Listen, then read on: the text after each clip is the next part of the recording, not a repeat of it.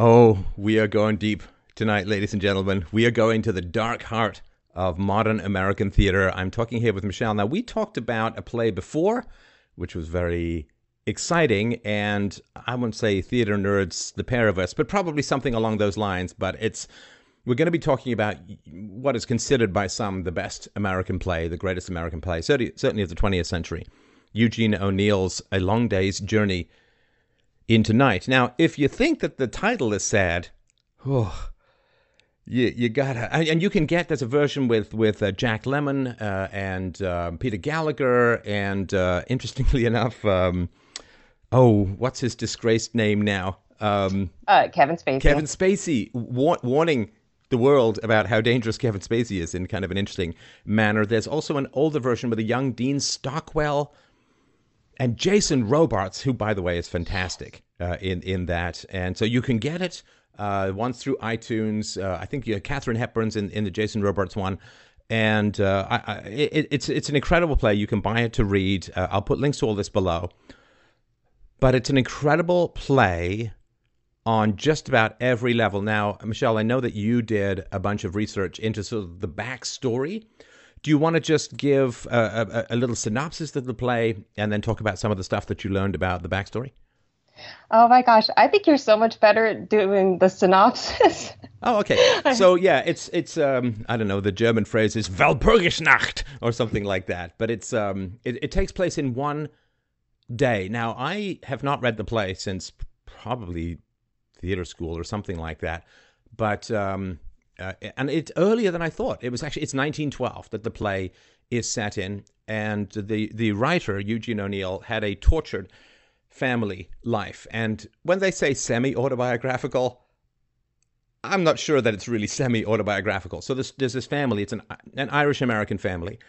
The father is a famous stage actor who had an enormous amount of talent, and at least according to him, everybody is an unreliable narrator because they're all addicts to substances, uh, uh, alcohol and, and morphine, to abuse, to repetition, to uh, various interpersonal horrors, which we'll get into.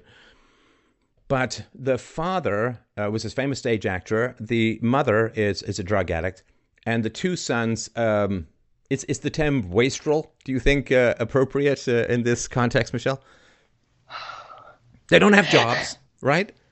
Yeah, they are bums. yeah, like dangerous, blunted bums with, I don't know, kind of artistic sensibilities. And so uh, there's a, a third character or a third presence in the play, which is the son who was born in between the youngest and the eldest, who died at the age of two when the eldest, who had measles, went into the baby's room specifically against the mother's orders. And the mother has this a kind of Freudian theory that the eldest son did not like the newborn and therefore went in with measles. And the baby contracted measles did i get that right? And then the baby died. And so there's this is one of the sort of tortured reminiscences that occurs in the family. And basically it's the story of one day and one night in the life of this family as they wrestle with regret and recrimination and and addiction and abuse. And there's no spoiler it's not a long day's journey into night followed by dazzling, beautiful dawn. It's a long day's journey into night, and it's a night that doesn't end. Now, it's not, I would say, fundamentally about the family. It's about modernity. It's about the modern world. And we'll sort of get into that case about it. Uh, the mother continually takes drugs. She was at a sort of rehab facility at the time, like a sanatorium or someplace where she was off the drugs. She gets back on the drugs over the course of the day. She keeps sort of disappearing upstairs. And this is like morphine, shoot, needle in arm. Uh, so this is some heavy duty. Uh, addiction that's going on here, and there's a continual sort of spacing out, and and this occasional childlike wonder and forgetfulness, followed by bursts of incoherent rage and, and recrimination and so on. And the father's tortured by the fact that he was considered to be, as he says, one of the top sort of three or four talented actors. He came from a very, very poor background, and he said, you know, he worked like a devil to to to get rid of an Irish brogue you could cut with a knife, right? So he had to Americanize his accent, sort of Hugh Laurie style. And he's tortured because he felt that he had this incredible career ahead of him as, as a Shakespearean actor of, of the very top shelf first order, but partly because he grew up so poor that he was terrified of, of being poor, and partly just out of greed uh, for, for, for money, he ended up buying, well, I can't remember what it's called in the play. In the real life, it was uh, Alexandre Dumas, uh, the Count of Monte Cristo, the sort of swashbuckling hero. And he ended up just doing that year after year after year because it made him a fortune. It was a great commercial success, and he was obviously very good in the role. But he got lazy, he got bored, and he was no longer able to get new characters. If he tried anything new, people were like, "No, no, we just want to see you in in that original role." So he got trapped in that, and he's continuing to grind out performances. He's 65, but according to stage directions, looks 10 years younger. So he's got these regrets. The mother has the regrets of the death of the baby. And also, when the youngest child was born, she went through some sort of unspecified pain. I don't know if it was a physical pain or or or if her you know something was torn in in the birth uh, of the youngest child, or whether she just had postpartum depression. But the father, who's continually referred to as excessively cheap in the play, got a cheap doctor who just basically prescribed her morphine. And uh, she then got addicted to that morphine, and that is the mess that they're wrestling with over the course of the day. The eldest son is a complete degenerate. Like, uh, you know, uh, well, Kevin. Kevin Spacey played him. It's kind of all you need to know, right? So, complete degenerate, uh, visits whorehouses, uh, uh, is a, a, rampant alcoholic who's continually seeking oblivion, right? Like he he wants to drink relentlessly until he passes out. And in real life, the real life version of this guy uh, did actually drink himself to death by 1923. So this is not uh, made up stuff.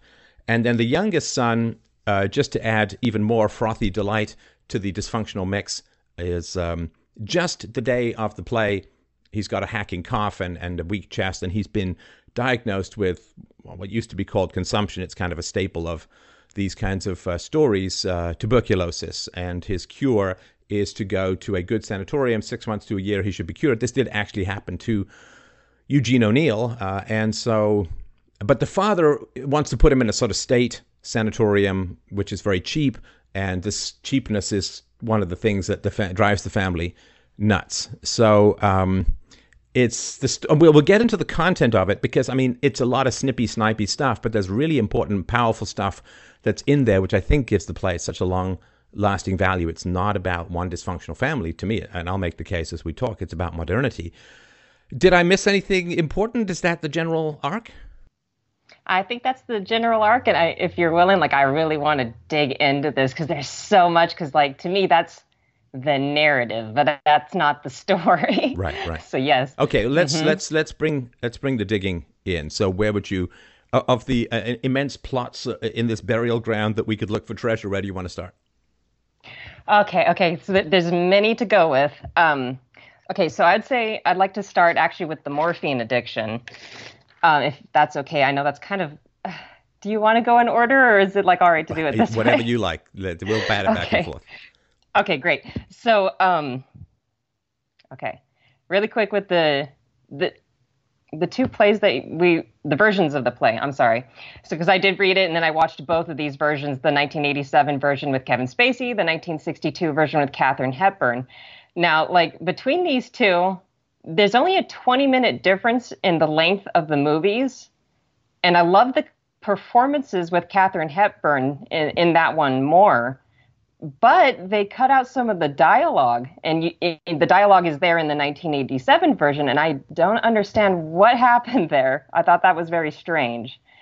And uh, we'll get back to this too. The parts that they cut out, I found particularly like, why that part? But Okay, and that has to do with some stuff that the mother says later, but um, and you touched on, and we'll get back to that. Okay, so the morphine addiction. When I was watching this uh, play the first time, I got to the part with the morphine addiction and where they're blaming the father and saying, well, it's because you hired this quack. You always look for these quacks, the cheapest you can get. And I was like, I don't know if that really sits quite right because um, I, I love history and I love watching documentaries about different time periods. And I do know that in the Victorian era, morphine was a wonder drug. you know, it was not it's not how we see it today. So I did a bunch of research and I have a little timeline here if you'll indulge me. Yeah. Um, okay, so the play was written uh, through 1941, at the end of 1941, the beginning of 1942. It was published in 1956. Eugene O'Neill was born in 1888. That's the same year his mother became addicted to the morphine. Okay, so morphine was marketed commercially in 1827 widely used 1853 through 1855 and all throughout the Civil War. it was known as God's own medicine. It was one of two medicines used for treating pain at that time. It was morphine or ether. Um, now, morphine was widely used in like the miracle tonics of the day, you know, the snake oils and all that. You could get it through mail order. Um, now, morphine was widely used in this manner until 1906 with the Pure Food and Drug Act. This required the listing of ingredients on labels, and morphine was one of those. So, when that happened, morphine dropped. The, the usage of morphine dropped in the general public and in these snake oils. Then in 1914, morphine became a controlled substance. Okay, so my point of all these timelines is that she's addicted in 1888 during this time when it was considered a miracle drug. Yet in the play, he said, uh, the older brother says, um, "Oh, I thought only prostitutes were and were dope fiends," and none of this really seemed to sit right with me. And I was trying to find the research at at what point did people start considering this to be like a dope thing or a, a druggy thing, a prostitute thing, a lower class thing to do. I couldn't really find a whole lot of information on that. Now it says that doctors um, used morphine to treat alcohol. They thought it was less dangerous. They used it to treat pain. Some thought pain itself was a disease. Doctors believed that eating morphine was more addictive than using a hypodermic needle the needle was thought to be safer and was widely used from 18 through the 1860s and 70s, developed in the 1860s. So, uh, from what I can understand of what they're saying in the play, is that the mother was treated in 1888 for pain with morphine. I don't know if it was at that time. No, 1888, 1860. Yeah, so at that time they did have hypodermic needles, so it was most likely a hypodermic needle that was used. And the doctors thought it was safer at the time to do this. So when she's sitting there saying, Well, you hired a quack, you hired the cheapest you could find, I'm wondering if that's Eugene O'Neill writing this in 1941, projecting that into 1912 and 1888. Like, do you understand what I'm saying? Yeah, yeah, no, and it's important uh, to to remember just for people who don't know the history, and there's no reason why people would, but the relationship we have with drugs now compared to 140, 130, 120 years ago, very, very different. So, for instance, cocaine was synthesized, and one of the people most responsible for bringing cocaine to public attention and public consumption and public addiction was Sigmund Freud, who viewed mm-hmm. cocaine as a wonderful cure for morphine addiction, if I remember rightly. And what he did was he got his friends hooked not on one drug, but on two. And uh, he himself was a cocaine uh, addict and uh, a fiendish cocaine user, and he would just prescribe it. It was considered to be a wonderful, miraculous, no cost, happy joy juice kind of drug. So, I mean, there's two possibilities. One is, of course, that his mother never said anything like this like you got me you turned you, because you were so cheap in, in in who you hired to be my doctor you turned me into a dope fiend right maybe his mother never said that but that was sort of the excuse that he gave to his mother as to why she became addicted to morphine. Of course, the other possibility is that the mother did say that, but it wasn't true. That because this is the thing, everybody in this play is an unreliable narrator. And that's important to remember because yeah, I've talked mm-hmm. about this in my show before. You know, if I were to sit down with my mom and try and get the truth, I have no idea whether I'm going to get the truth out of her or not. If I'm asking her about things I don't have direct experience of. People who are addicts, people who are dysfunctional, are notoriously unreliable. And drug addicts in particular are unreliable, and they tend not to take ownership for their own addiction. They blame external circumstances or causes. So, yeah, either the mother never said this, but he's projecting it backwards in order to excuse his mother's addiction, or his mother did say that, but it probably wasn't true given the medical standards at the time. The medical standards at the time were, oh, if you're in horrible pain, then here have have some morphine. And most people see this is this is what people forget. Most people who are prescribed opiates do not become addicted to them. Even if you look at uh, the, the Vietnam War, where heroin and other sort of hard drugs were used a lot by the troops, only 10% of the troops who used a lot of hard drugs overseas continued to use those drugs when they came home right? So even if you're in a war and you're drugged to the gills when you come back home, it's, you know, I wouldn't say it's necessarily easy to kick, but the vast majority of people don't. So when people become addicted to a substance, and, uh, you know, I've done, done work on this before, people can read Gabor Mate's In the Realm of Hungry Ghosts. So when people become addicted to a substance, it's invariably because of early childhood trauma, not because they didn't have a doctor who was so well paid that he wouldn't just prescribe morphine for pain, which doctors did, right? So the question is, why did she keep taking this morphine? Why did she become addicted? And the question as to what happened and why she became addicted is bandied back and forth because people didn't really understand. I mean, there was Freudianism and so on, but people didn't really understand the relationship between adverse childhood experiences and subsequent susceptibility to addiction. And so there's this ghost that everyone's chasing around the whole house all day and all night. And I imagine this went on year after year, decade after decade in this family. Why did mom become a dope fiend? Now, the answer is because she had a terrible childhood and, you know, the X factor, whatever that is in terms of free will. But the, the terrible childhood was sort of important. But she and they can't talk about that and you'll notice they don't really talk about their childhoods, with the exception of the father, who talks about from the age of 10 onwards, and it's all these external circumstances. His own father, he says, it's a little confusing in the play, to me at least, but his own father went back to Ireland to die, and there's pretty strong suggestions that he killed himself by eating rat poison or something like that. Oh, well, they said it was a mistake. Well, and this, the youngest son says, well, I don't think it was a mistake. So, you know, you've got this typical Angela's Ashes suicidality, drug addiction, alcohol addiction, dashed broken hopes, autistic sensibilities smashed on in consumerism. It's kind of uh, almost like a cliche. It wasn't necessarily back in, in the 40s, but it is kind of now. But this question why did the mother become addicted? Well, she says it's because my husband is cheap. That's why I became addicted. And again, your research, and I think just the general knowledge that we have now, says that's not the answer. No, I don't think so. And of course, and uh, okay, so with her childhood, we only get a few little snippets. Okay, so there is one part where she's blaming the fa- uh, yeah, her husband for you know oh you, the, the quack and he or the son i think is maybe confronting him with that and, he, and the father does say like one line of like oh no no no no this was in her long before the doctor visited her that day and there's another line, I think it's in the third act, where um, they're going on about she's she's got a little memory. She's talking about the wedding dress. Remember the wedding dress? Uh, it was so beautiful. It had this Queen's Anne lace and this and this and this.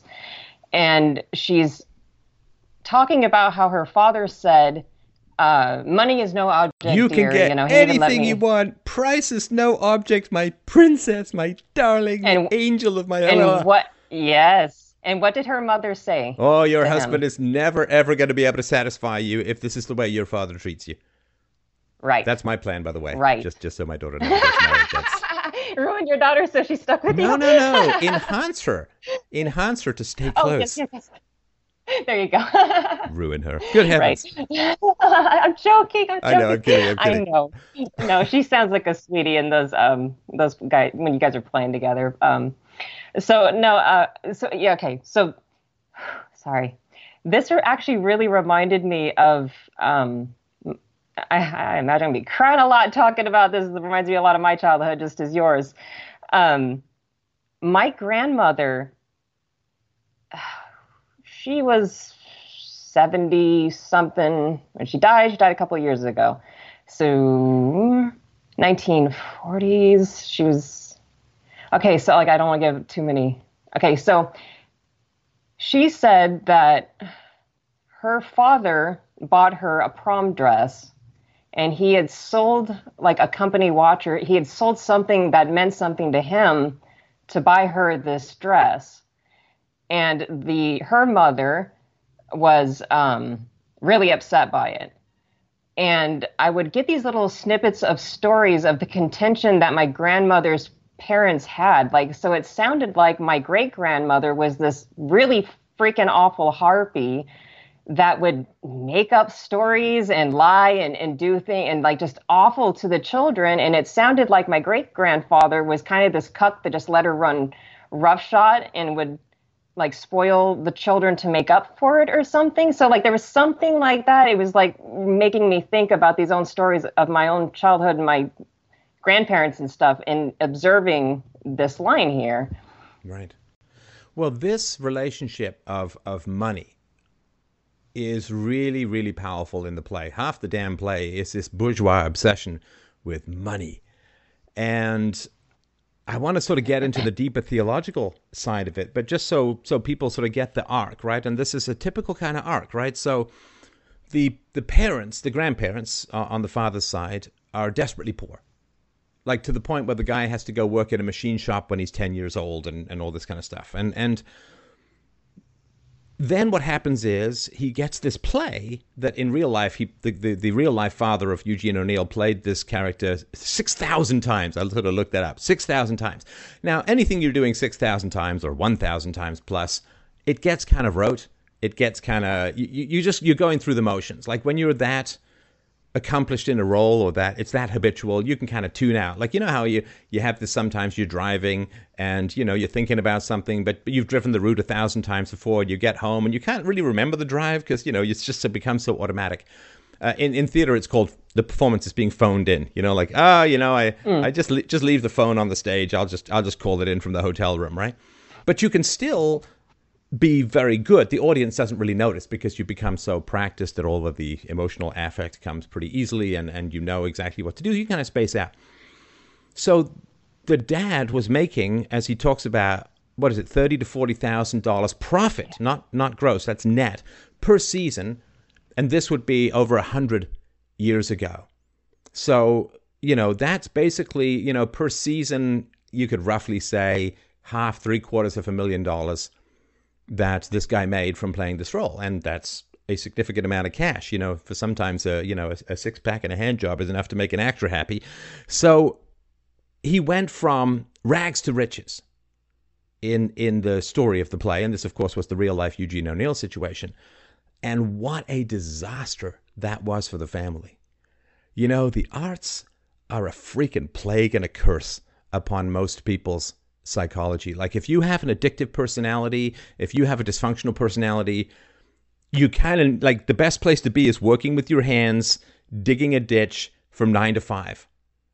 You know, that that's where you need to be because it keeps you grounded, it keeps you in reality and you don't get to manipulate and you, you, you your craziness is kept in check by having to get up, having to go to work, having to work with your hands and that's really really important. This situation where you go from rags to riches because of the art world, where he didn't have to study new plays, he didn't have to study, uh, uh, he didn't have to learn new lines, he didn't have to, you know, learn new accents. He just did the same thing over and over again. So he got lazy, he got bored, and his children grew up and didn't have to work because, you know, if he's so cheap, why is there a summer house? If he's so cheap, why is his wife consistently going into the sanatorium, which he has to pay for, which is expensive. If he's so cheap, why don't his children have jobs? You know, he's he's the one who's supporting them. So this to me is just kind of crazy. Like, oh, you're so cheap, you're so cheap, as they sit around swilling expensive liquor in a house by the sea, you know, paid for by the dad. So I think that the wealth hollowed out and destroyed the family. And if Eugene O'Neill had not had his particular talent for writing, then Eugene O'Neill would probably have either died from tuberculosis or just followed in his brother's footsteps, which you can see the brother encouraging in him and just drank himself into either an early grave or, or into just sort of um, useless uh, inconsequentiality.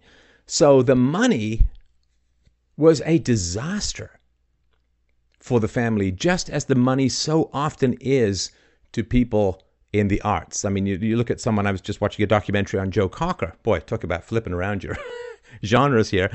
But Joe Cocker, you know, I mean, was a very, very talented singer and, and uh, frontman. And, but that talent was a complete disaster for him because he got to just be a drunk and a druggie. And people just kind of propped him up and he did his thing on stage. And most times it would work and sometimes it, it, it wouldn't. But if you have talent and money rolling in and you don't have to work or if you do work you know this guy could just roll up five minutes before the theater slap on his makeup do the show for two hours then go home and do that you know four or five times a week and he makes his three quarters of a million dollars a year what a disaster you know he didn't sit there and say well i'm going to open up a new theater i'm going to get my own steppenwolf going i'm going to you know i'm going to start funding new playwrights and he just he just showed up to work made his fortune went home and that lack of struggle. You know, we all want this life free of struggle, but man, if we get it, is it terrible for us? Yeah. Okay. So that kind of reminds me of like lottery winners, right? You know, mm. there's all these disastrous stories. However, he's not exactly a lottery winner, right? Because he's been working since he was 10 years old. He worked hard jobs before he got into the theater. And then, you know, he did work in the theater and he had a passion for it, and then he hit the lottery. So, like, it's a little bit of a different arc. I feel like the baggage, because he brings up the poorhouse a lot, right? The the fear of dying in a poorhouse and like the effect of his father and his mother um, had on him. So I feel like he's kind of he does know the oh, it's like he knows the value of the dollar, but he didn't know how to tell his wife to stop poisoning everything he earned and his children. Like, uh, sorry, this is complicated uh, thought, but like I was talking to my husband about this idea, and I was thinking, like, okay, they accuse him of being cheap, cheap, cheap, cheap, and I was like, you know, if if that were our son, right, uh, and he something like this happened, and we had property and and a car and so on, like we would sell these things to to to get him the best treatment, right? Wouldn't we? And like my husband said, well, of course, but they're like almost in their 30s. Why can't they afford this themselves? And I was like, hmm, that's a great point. Why are they sitting there saying that their father is cheap when they're grown men and they should be earning this themselves? Well, because one of them is a whoremongering drunkard living off his father's money, and the other one had the wonderful money making idea of just going to be a merchant sailor for a couple of years and just sail around the world making a minimum wage. And it's like. But that's actually back, being a, a sailor even back then was good money. I mean, all throughout history, being a sailor has, I mean, except for when you were conscripted or forced to, but like if you got paid to do the job, it was good money. It still is. So I kind of wonder about that as well. I didn't look up how much sailors get got paid back then. Um, but if it holds, then I would imagine he probably wasted it on whores and booze, like you said. Yeah. So um, I kind of want to get into the religious side of things, but this I'm arc this that. yeah this arc of money is really really important. I remember being incredibly struck michelle when i first read the play and then saw it. I remember being really struck with because you know i was in theater school and i was like holy crap. So you could make three quarters of a million dollars being a matinee idol in an exciting play and you could wind up incredibly miserable because you know when you're an the actor, curse of the typecast. yeah, when you're an actor, Uh-huh. you're like, man, this is the greatest thing ever, right? I mean, woohoo! Like, I mean, Mm-hmm. I'm I'm I'm the lead. I'm I'm sword fighting. I'm a handsome guy on a stage, and I'm making tons of money. And and then this idea that okay, you know, he married the beautiful, he married the most beautiful girl. He had you know two sons who are obviously intelligent and and artistic and and have great language skills and so on. And he has had a very successful career as an actor and God is he miserable. And and that to me is really really important because that's one of the lies. It's sold to you by society. You know, success, success, success will make you happy. And yet he got the girl of his dreams. He got the family of his dreams. He had the career that just about every actor would give his eye teeth to get a hold of. And his life is miserable. And I just remember being really struck by that It's a it's not an insight that is in the play explicitly, but to me, it's kind of all over the place in there. Yeah. So okay. So this reminds me of um, I, I loved I love whenever you have Dr. Duke on. I love his perspective. I love hearing what he has to say, even if I don't agree with it. And when you guys were talking it's actually, about sorry, it, it's Dr. Pesta. Sorry. People people get Oh, a little bit confused by the so sorry, Dr. Duke Duke phrase. Pesta. I do know that. I'm so sorry, Dr. No, that's Duke fine. Pesta. It's just you know people were like, Stefan Molyneux's had Dr. Duke on. Voot, voot, Right, I'm voot. so sorry. No, So, I don't okay. want to do that. no, but I mean Dr. Pesta, right? yeah. You're thank you for correcting me. Um, okay. He's a first name kind he- of guy. I mean, there's no question. the Duke, right? Um, okay, so uh, okay, so one of the things that struck me when you guys were talking about a streetcar named Desire, I was thinking about this. Uh, a lot of times, what I observe is that it seems like people don't take away the what not to do message from stories, right? So, um, uh, like The Great Gatsby. The first time I read that play in high school, I really, or book, I hated it because I was like, oh, what a cuck. And then as I got to be an adult, I was like, oh, it's a lesson in what not to do. Oh, Don't The Great Gatsby is so wasted on the young, but it's still better than being forced to read The Stone Angel by Margaret Atwood, which was our punishment as as students in junior high, which is completely insane. But anyway, sorry, go ahead. Oh no, that's all right. Well, I was gonna say uh, just like background on that regard. Okay, so uh, in the Amer- in America here we have um, a gate thing called the GATE program. It's like uh, advanced classes throughout like your elementary school and stuff, and junior high and high school. You're supposed to be taking like the more advanced, harder classes. It it didn't seem very challenging to me. I took. Um, AP courses in my junior year, and that was like such a disappointment. I was irritated because it was just more work. And my teacher could not explain to me that the importance of writing essays was to help you think. So I was like, fuck this busy work. I'm, I'm graduating early, and I took the test and I left early. And um, I have always scored in the top 1% for like reading comprehension. So I'm not, and that's like America and people are illiterate here. So like, I'm, I'm not, I'm just trying to say like, this is where I am in um, what I learned and like where I was in high school and and these skills. So I've often noticed that people don't seem to take away the message of what not to do. And yes, The Great Gatsby was probably uh, too big a read at the age of a teenager when you know you're not you're still figuring out relationships in the first place. But it's an important lesson of not pining over the wrong girl. So maybe I don't know, like maybe it was the lack of having a good teacher to explain these lessons. I'm not sure. Well, I mean, The Great Gatsby is the suicidality of one-itis as well, right? Like, this is the only one person who could ever make me happy. It's like, way to toss your happiness into a literal crack uh, for, for some men. So let's talk a little bit about the religious side, because to me, the play and uh, there's there's good evidence for this. I'm going to stick by this case, and feel free to fight me to the death uh, on this. But um, Okay.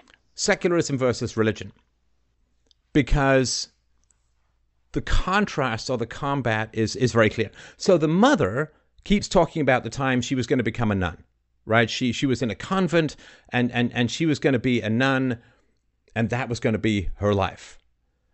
And instead, she was totally blown away by this actress larger than life stage persona. And God help people who can who confuse the character for the actor. I mean, it's one of the great disappointments in life.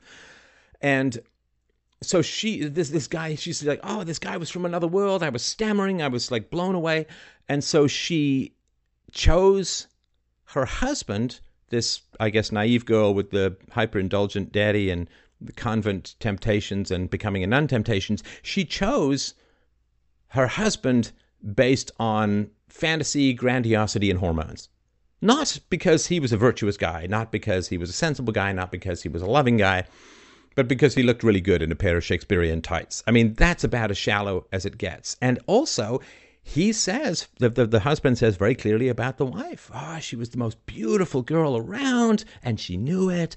And, and so she, you know, I guess she was working at nun style. Oh, that's going to send me to hell. But so these are two people who are alphas, I guess, in their environment and they're drawn to each other for the most shallow of reasons. And lo and behold, it turns out they can't sustain love based upon mere physical attraction. And that, of course, is an old biblical statement that you look for the inner person, you look for the um, uh, the uh, the soul, right? You, you you look for the virtues and so on. So that aspect of things to me that she's coming right out of religion, and there is mention of socialism and anarchism versus you know she's almost this living embodiment that that religion is the opiate of the masses. I mean, she's literally was addicted to religion. Now she's addicted to opiates when she's given up mm. religion, right? So to me, mm. this is, and I, I don't know what what I pretty much could guess. You know, everyone who's successful in America is a bloody socialist in, in the art world, at least until the modern era. But in the play, I didn't even notice this this until I, I redid the play. But uh, yeah, his his dad says to um, I think it's to the youngest son, never mind the socialist gabble. I don't care to listen. Right? It's a socialism, socialism. And then later, uh, the, the son says, I told Shaughnessy he should have reminded Harker that a Standard Oil millionaire ought to welcome the flavor of hog in his ice water as an appropriate touch. I have no idea what the hell that means, but the father says, The devil you did. Keep your damned socialist anarchist sentiments out of my affairs. And so there is this reference to socialism, there is this reference to secularism, and there's continual reminders in the play that the characters have fallen away from religion. The the the, the mother doesn't pray anymore. Uh, the, the the the the wonderful and I think very well written character of Kathleen, the the maid, uh, says, "Well, you know, to the to the to the dad, I haven't seen you. Oh no, the son says, I haven't seen you wearing out your knees in prayer, and you know, you haven't darkened the doors of a church lately." He's like, "Well, I might be a bad Catholic, but you know." Mm-hmm. And the idea of Catholicism as a status symbol. You know, Waterloo was a Catholic, uh, uh, uh, and and uh, Shakespeare was a Catholic. You know, all of this silly stuff. Uh, so there is very much. These are no longer religious people, and the sons have no interest at all in religion that I can tell. I mean, the youngest son says. Blah blah blah. Wonderful. We'll get into this later. Wonderful, phantasmagorical, cosmic experience of oneness and, and all this kind of. You can call it. I don't know God if you want, you know, like that's that's that's as far as he's gotten into theology, which is some weird little bubble up of endorphins in his brain. It's the closest he can come to religion. So you've got a, a, a whole family structure here that the this, the father was raised as a good Catholic, the mother was literally in a convent going to become a nun. They have fallen away significantly from religion. The son obviously has become quite taken by socialism, and I would argue, of course, as I have before, that socialism replaced the um, uh, religiosity in, in the West and became sort of the new cult of endless improvability, right? And and uh, the innate free will of Christianity gave way to the environmental determinism that could be manipulated by the government of of socialism. So that's right in there to me quite powerfully that that religion ain't happening and socialism is the younger generation thing, which is viewed as, as somewhat in a somewhat hostile manner, a very hostile manner, by the dad. Are you with me? Does this sort of make some some some sense so far? I think so. Um, like it's reminding me. Have you oh, seen uh, or read that? Sorry, go ahead. Oh, it's okay. Is it okay if I like puff on my vape? I don't want to. Like, no, that's fine. Listen, we're, we're okay. doing a play about addiction. Um, yeah. Yes. Well, I'll, I'll pretend to snort something, and you pretend to smoke. yeah. Well, okay. So, well, I'm not pretending, but okay. Um, this makes me think of the Iceman Cometh. Uh, have you seen that one or read it? No, I haven't. Oh my lord. Okay, I tell you, next year we got to talk about that I, one. I, I will try it's, to measure my dosage of Eugene O'Neill, but yeah. Oh, it's it's so good. You have. Oh yes, please watch right, it. We'll it's it, got we'll Jason yeah. Robards in it again. Um, it's this one's less depressing. so, okay, so Eugene O'Neill, uh, for a time, um, he spent some time in like this dive bar. I can't remember where it was, but like he nearly died there, and um, there were like socialists, and it, it was that time of like the what the 1920s, 1930s, the anarchist, socialist anarchists, you know, were running around. So we get some more of that in the ice man cometh and i was actually quite curious about that in this play and i was actually hoping you would be able to answer this for me because in watching the biographies of um, eugene o'neill they didn't really talk a whole lot about his um, political predilections however he is in theater so i kind of assume with some of this uh, socialisty stuff that the sons are saying i wonder if that's what's happening Well, so I mean, with regards to capitalism, and this is very similar to the Arthur Miller situation in Death of a Salesman, where capitalism is just crapped on from a great height, right? So, what is the what is the view of capitalism? Well, the view of capitalism you see here is that the love of money and profit destroyed the man's talent and, and, and fantasy. And, and for those who, you know, you don't have to necessarily watch the whole play, but I will beg, demand, insist that people go onto YouTube and look at Christopher Plummer's rendition of the speech about how this guy's talent was destroyed. Because, of course, I think that almost happened to Christopher Plummer off The Sound of Music. But anyway, uh, it's an incredible piece of, of acting. But um, so, what is the free market, or how is it portrayed, or how is it shown? Well, uh, you have the free market destroying this man's life. Uh, you have people profiting off addiction with the mom, and and there's this character who never appears on stage, who's down at the club, who's just continually bilking this idiot dad with bad real estate investments, right? And there was one that worked, and it's continually brought up, and you know, so all of the sort of buying and selling and trade has this Millerian kind of tawdriness and, and ripoff and gypness and, and hollowing out and nastiness and all of that. And that again makes me just think, you know, okay, that's that's just the socialist view of the free market is everyone's a grifter and a chiseler and a cheat and a con and and it's all terrible and it destroys, it dehumanizes, it alienates. Like even this guy is a pure example of Marxist alienation of labor because you know the alienation of labor is like hey one guy used to build a whole carriage and he painted it and he made the wheels and the the, the su- su- uh, the seat cushions and all of that. And he was a craftsman. And now what does he do? He just bolts on, you know, 200 wheels a day. That's all he does. His labor's been alienated. He no longer has to have any skill. He's been turned into a robot. Well, this is the same thing that happened to the father. He got turned into an acting robot. He lost his juice, his mojo, his his uh, talent was was destroyed. The market, you see, just destroys people. It, it, it makes them addicted to drugs. It destroys their acting talent. It rips off people with bad real estate investments. There's this constant tawdriness. Even the house he bought, nobody likes. You know, of course, they think they don't like the house. They just don't like each other and themselves. But that aspect of things where the market is just portrayed as a, a tawdry, uh, negative, a horrible thing that hollows people out and destroys them that to me is one of the reasons why the play is still considered to be is still touted and it, it's a great play but every play that is considered wonderful has something horrible to say in general about the marketplace. I mean, you can see this in the Glass Menagerie. You know, like the the guy who's uh, uh, into the market is like this shallow idiot who breaks the schizophrenic girl's heart, and he's just, you know, the the, the Tom Wingfield is stuck in a factory uh, scribbling his poems on a, a, a shoebox, and like it's all just you know terrible and, and tawdry and and bad. And uh, of course, Death of a Salesman is is completely uh, insane uh, with regards to its view of the market. And of course, a lot of these guys are in the theater world, and the theater world, like the rock and roll world, is full of a lot of cheats and scam artists. And you know, you, you try and run a tour, and people just rip you off left, right, and center. And you can just look at the number of rock stars who've had to sue uh, to try and get any kind of money back from predatory management and so on. The list kind of goes on and on. Sting ended up having to take his accountant to court because his accountant was ripping him off for a huge amount of money. And I think Billy Joel had to take people to court and, and uh, Elton John and uh, what's it, Johnny Depp now is in some entanglements, and I don't know who's right or who's wrong, but you don't get the best view of capitalism necessarily when you're in that fetid, talent, drug addled, destructive world of, of the arts. Yeah, you know, okay, so this reminds me of um, Joe Rogan had Steven Tyler, the lead singer of Aerosmith, on recently. And I was listening to it, and this guy's talking about the, you know, the predatory managers, and they'd give us drugs and have us sign whatever, and blah blah blah. And I was thinking, you know what? First off, you chose to take the drugs. You know damn well it's going to alter your state when you're doing these deals and whatever. That's your own fucking fault.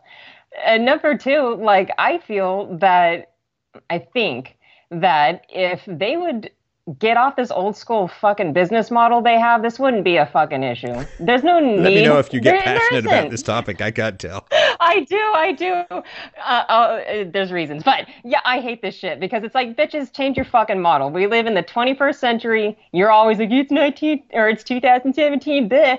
Like, so change your model. Change to stream your shit, put it on subscription charge me 25 cents, charge me a monthly. I'll gladly freaking pay you, but I am not willing to shell out 12.99 for something that I can buy from you through a stream, and then one day you decide I'm a bad person. I don't get to have that movie anymore, and you delete it. Like, nah, go fuck yourself.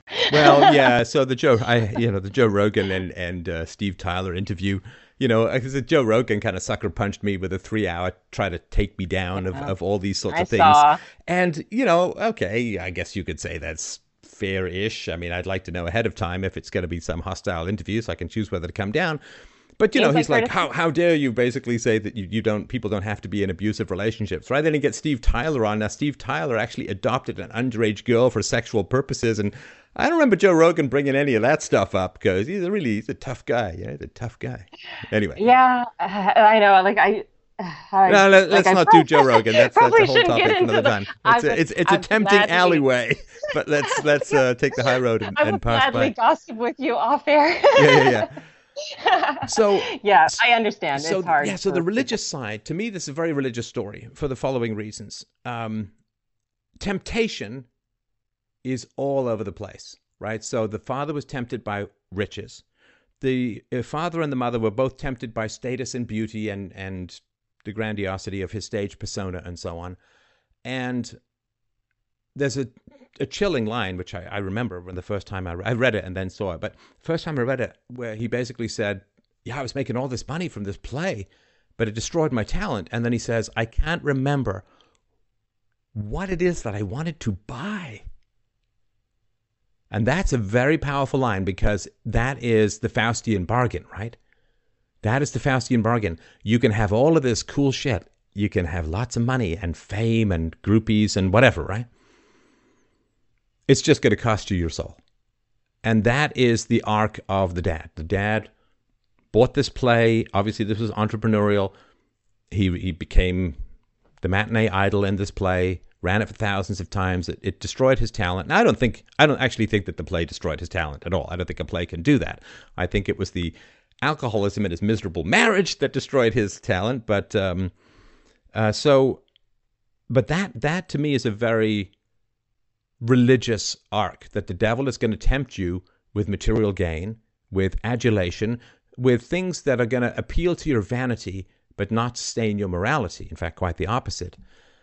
And to me, the play is equivalent to if they'd all died in a car crash and they were in hell. I'm not sure how the play would be any different. You know, if it was like Pas de sortie, no exit, Sartre style, you know, hell is other people. Because and there's lots of like, I mean, that this. I'm not saying that this is the actual story of the play, but you could make a vague case for it that they're actually in hell, because the um the the elder brother, terrifying, one of the most terrifying characters in in modern plays. The elder brother is like, I'm dead. I'm dead and I want to kill you. And I get get get to that speech in a bit. I'm I'm he says to the younger brother, I'm I'm My dead. I'm I'm a walking corpse. I want you to die with me. And maybe I'm even happy that mom's back on morphine again because I don't want to be the only fucking corpse rolling around this house. The death wants company. Right? And then the son says, I'm in half in love with death, right? And it's half in love with easeful death. or something. So if they were if they had died of their sins and this was their purgatory or this was their hell, I'm not sure how the play would be sort of fundamentally any different, right? And so this arc of temptation, the mother is tempted by drugs and the mother is tempted by the death of blame. I don't mean the death of blame like she killed blame, but the spiritual death that comes when you just blame and blame and blame and blame and blame and blame and blame. Oh, I remember reading that. And tell me what you think of this. I remember that. This bit where she complains about, oh, you know, just dragged me all over the country in uh, second-rate motels and uh, second-rate hotels, and I was lonely and uh, right why the hell didn't you say something? You know, why didn't you change it? Why didn't you make something happen? Why didn't you go and meet people? Why didn't you get friends to come along with you? Your husband is, I mean, this would be the equivalent of a top tier movie star, right? So the amount of money that he was making back in the day, late 19th century and so on, would be staggering. And because there really weren't movies back then, this is the closest he, he's at the top of his profession. He is a movie star. And she's she could say what a wonderful opportunity to travel to meet new people to you know i could make new friends i could whatever right? Get involved in the business side of what he's doing. I could you know i could say to him hey you know maybe you should try some new roles and and so on. But she doesn't. She just sits there is lonely and then just spends the next 30 years complaining about it. And i remember thinking like god almighty let me never let that ever happen to me. Like let me never ever swallow something down not work to change it and then just spend the last freaking third of my life complaining about it. Because that blame aspect is another part of this sort of undead hellscape of the abandonment of responsibility.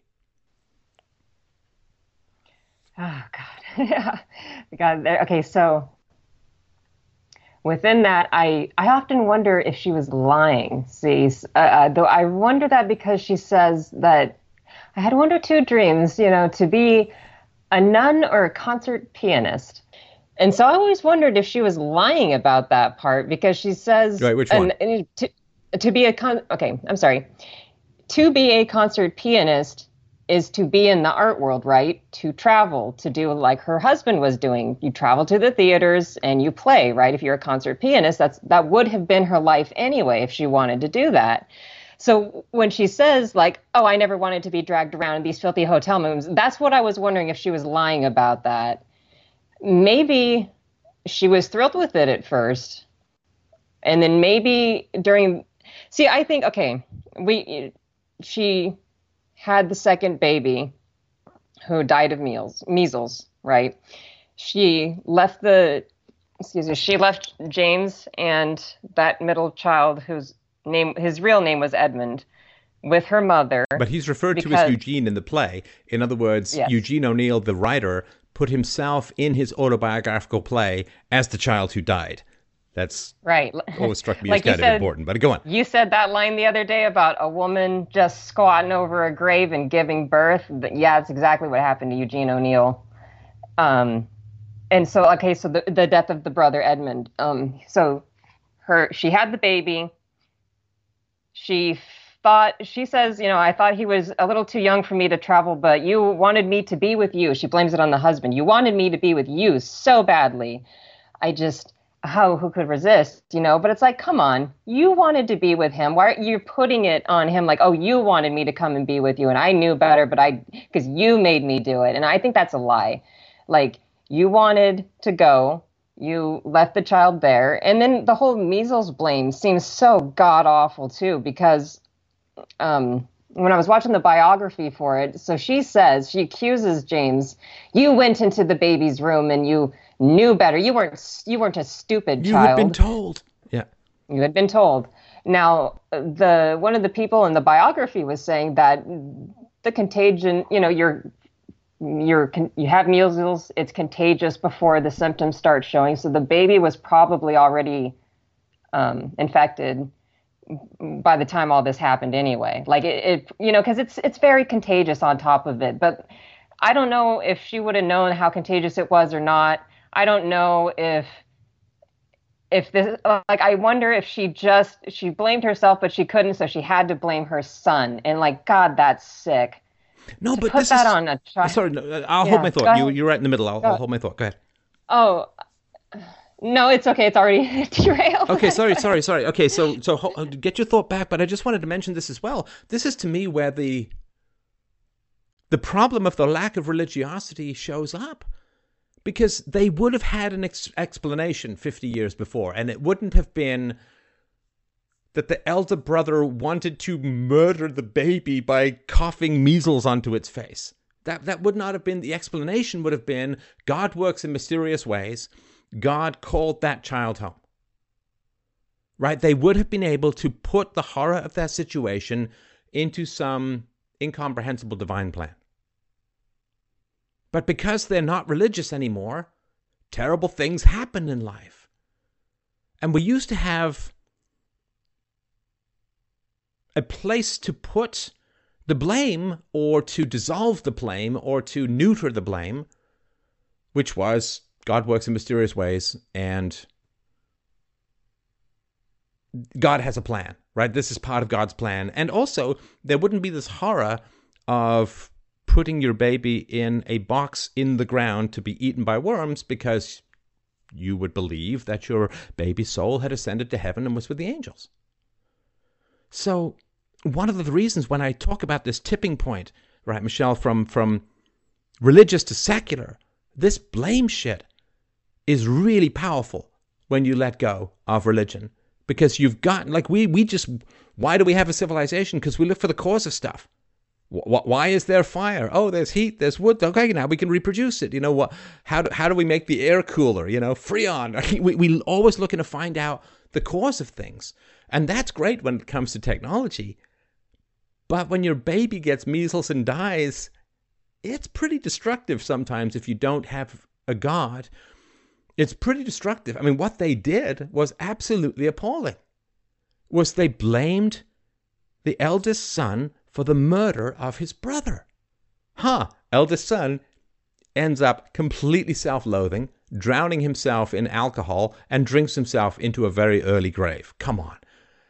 I mean, that secular problem of, of, of blame and causality, of causality. Why did the baby die? You had an answer under religion. I'm not saying it was a great answer philosophically, blah, blah, blah, but you had an answer that at least wasn't my son killed my baby. You know, like that that wasn't the that was never the answer that I can tell.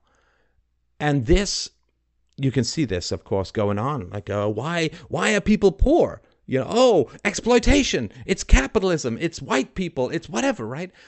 This causality of why did so and so die? Why is so and so poor? Why we used to have an explanation that was better than our current. The religious explanation is way better than our current explanation because to put the blame on God's plan, so to speak, dissolves the blame because you're saying, hey, we can't figure it out. There is no why as to why my child got measles and died. There's no why there. Now we can say, well, the why is God's mysterious plan that we can never understand, but that's exactly the same as saying there's no why. And because we're so desperate to find causality in things, particularly tragedies, because we want to avoid them, it's horrible because there is no why as to why a baby would die of measles in 1880. Like, there's no why. Measles sucks, you know. Like it, it, it's, it's an illness that kills people and kills babies. And you know, as you say, the eldest child had measles, probably didn't have any symptoms. Nobody knew he's around the baby. It could have been he could have touched something that a maid touched and then brought it into the baby's room. There's no why. The baby died. That's a horrible thing, but there's no why. And we used to dissolve our why in the divine, but now we don't. And now we blame individuals. And that's very, very dangerous. So I, I, do have a lot to say on this regard. I will not interrupt. And I am going to push back. Yeah, yeah okay. Um, got it me okay? All right. So just to give some background, because I I hate it when I talk about Christianity and Christians are like, you don't understand. What do you know? You're an atheist. So, background wise, I was raised a Christian, been to many churches, many different denominations all over the country. I've lived in many states. Um, I studied to be a pastor even for a short time when I was um, 19, 20, somewhere around there.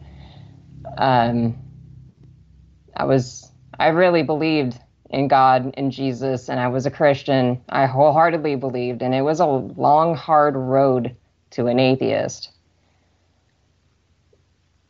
So, I haven't really studied the Bible in like 10, 15 years. So, I sometimes I get my quotes mixed up, and sometimes I don't remember everything correctly and all that. But the study that I did put in was scholarly study my pastor was not running a, like a little day camp and you get like your sticker and you're a pastor. He was like grilling. He had like you had to go through the questions he had. You had to look up what other pastors had to say. You had to look up old texts and see what they said and, and so on. Like it was rigorous work.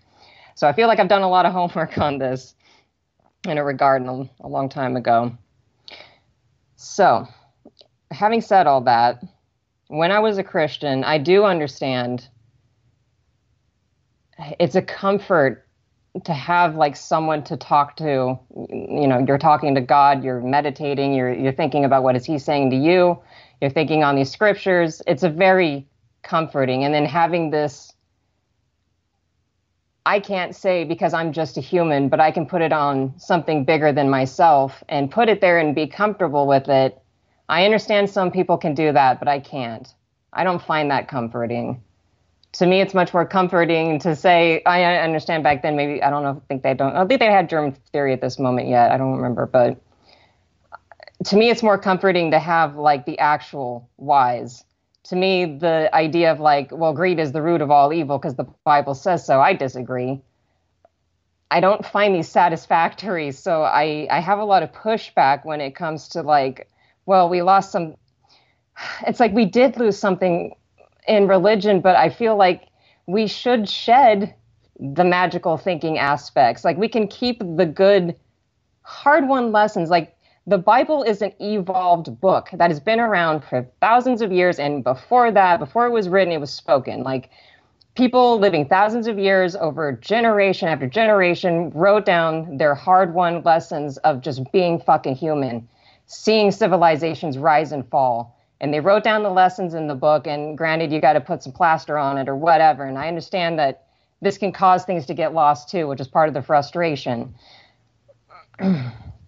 But like oh, i got myself lost. When i didn't want to do that. Um, you you and i talked about magic and madness a while back right? Yep. You said to me we can't go back and as much respect as I have for the lessons that are in the Bible and the things that Christians have hard won, I don't have. I can't go back. Oh no! Listen, I I'm can't. not. I'm not. Look, I, I'm. I'm not. I'm with you. I'm. I'm not saying Yeah. that we. I'm simply pointing out this particular progression. Okay. That if we are continually looking for the why of accidents, we go crazy and we end up blaming other people. And in this play, the child is blamed. And it gets even mm-hmm. worse. Because not only is a seven year old blamed for the death of a baby because of the measles, in one of the most terrifying monologues in literary history, the elder brother blames the younger brother for the mother's addiction because he says, after you were born, mom got addicted. And he says, I know that's crazy, but I can't help hating your guts for it. Because it was the pain, you got to move a little bit to the left, the pain of, um, the pain, uh, whatever, I think it's unspecified, maybe you remember better, but the, the pain that the mother was going through after the birth of her third child, that the second had survived. They don't specify. They don't specify, just right? say So it could be pain, physical, yeah. it could be emotional, it could be psychological, who knows, right? But the pain, so the causality is well, you had this baby, you were in pain, the doctor gave you morphine. So why did you become an addict? Well, because the husband wouldn't pay for a better doctor. Well, because I had the baby. And so you're blaming the husband, and you're actually blaming the baby for the addiction of the mother. Now, because this is a, a, if you have more insight on this, I'm certainly happy to hear because this is a psychological phenomenon that occurs. I do not understand it. I know it's very, very common. So the parents blame the eldest son for the, the death of the baby, which makes the eldest son hate himself and feel like a murderer. So then, rather than say, well, that's a crazy thing, I better not do that because I know how bad it makes me feel, the eldest son blames the youngest son for the addiction of the mother. So the eldest son is blamed for something that happened when he was seven. But the eldest son, knowing how terrible that is and how painful and awful that is, instead then blames the youngest son as a baby for the addiction of the mother. Now, at least the eldest son was probably told, don't go into the baby's room because you have measles, right?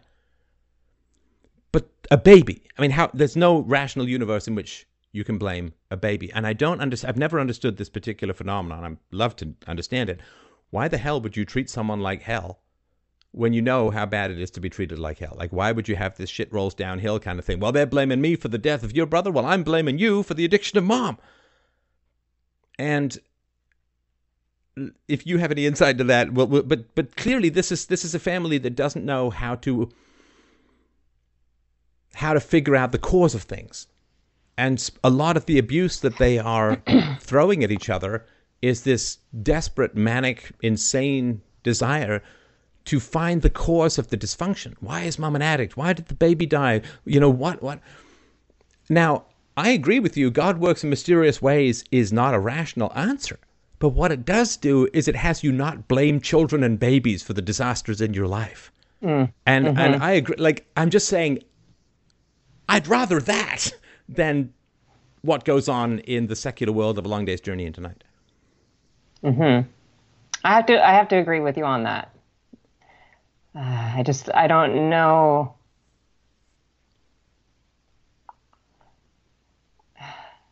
It's like I don't know if I can wholly credit Christianity with that because, like, I wonder if it's like just something in our brains because, like, we have people that say, oh, well, maybe we live in a matrix or the universe this or, you know, whatever. And I don't know if it's just a part of our brain that can't accept that sometimes coincidence and shit just happens. We have a very And I wonder, like, if. Yeah, and I wonder, like, if we never had Christianity, we would probably still struggle with it and just say it's something else. So it's like I, I'm not. Sh- so you can dissolve the causality into the acid wash of God works in mysterious ways. Now, that's not a rational explanation, but sometimes there is no causal explanation. The cause is measles, and, and measles is not sentient, right? So it's just, it's shit happens, right? And that's unbearable, especially when the loss is of a child and so on. And, and here's the other thing too. I mean, God, I'm sure that kid probably, if he got to read that play later, would be like, yeah, I'm pretty glad the measles got me because these people are just monstrous, right? I mean, I mean, it's so it, it's never I've never fundamentally understood this, like why you would say I'm now going to torture my children because one child died. It's like, isn't that throwing like adult bodies into the same grave you buried your child in? Like, wouldn't the death of a child have you appreciate and treat your existing children better?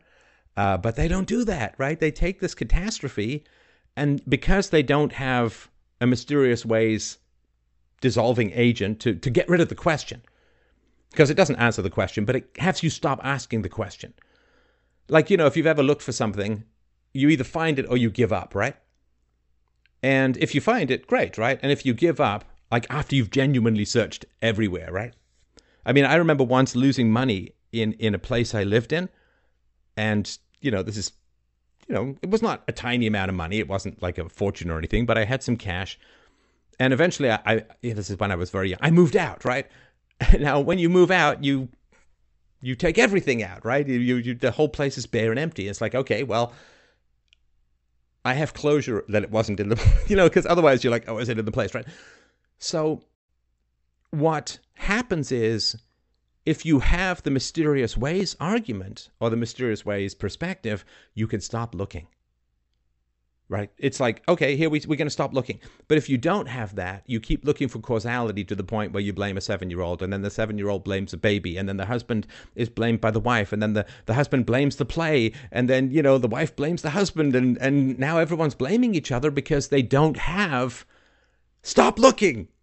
Stop looking, or hmm. if you're hmm. going to look, look in, in your own heart and, and mind. But this, in particular, the blaming, because the one thing that happened that did not have any causality was the death of the baby by measles, right? Like the mom, obviously, she took the morphine and she at some point made the choice to keep taking it. The dad chose the riches over his talents, and uh, the kids chose to be wastrels and this, you know. But the baby didn't choose the measles, right? So this is the one thing where the family would have been a hell of a lot healthier if they had just said, "Hey, mysterious ways, right? God works in mysterious ways. He has a plan. Uh, it's painful for us, but we have to trust in the plan." At least they're not turning on each other, and that's sort of the the major issue I think that you were about to comment on. Yeah. Okay. So this makes me think of uh, some weird dynamics in my own family on this regard. So, okay like you say, like okay, so they don't have you know the God works in mysterious ways argument to to place blame somewhere that's not hurting somebody, right? And so they blame the child because hey, he's the he's it must have been him. He's the one that had the measles, right? And then like it's like they dwell and dwell and dwell on it, okay? And this makes me kind of think of my own family.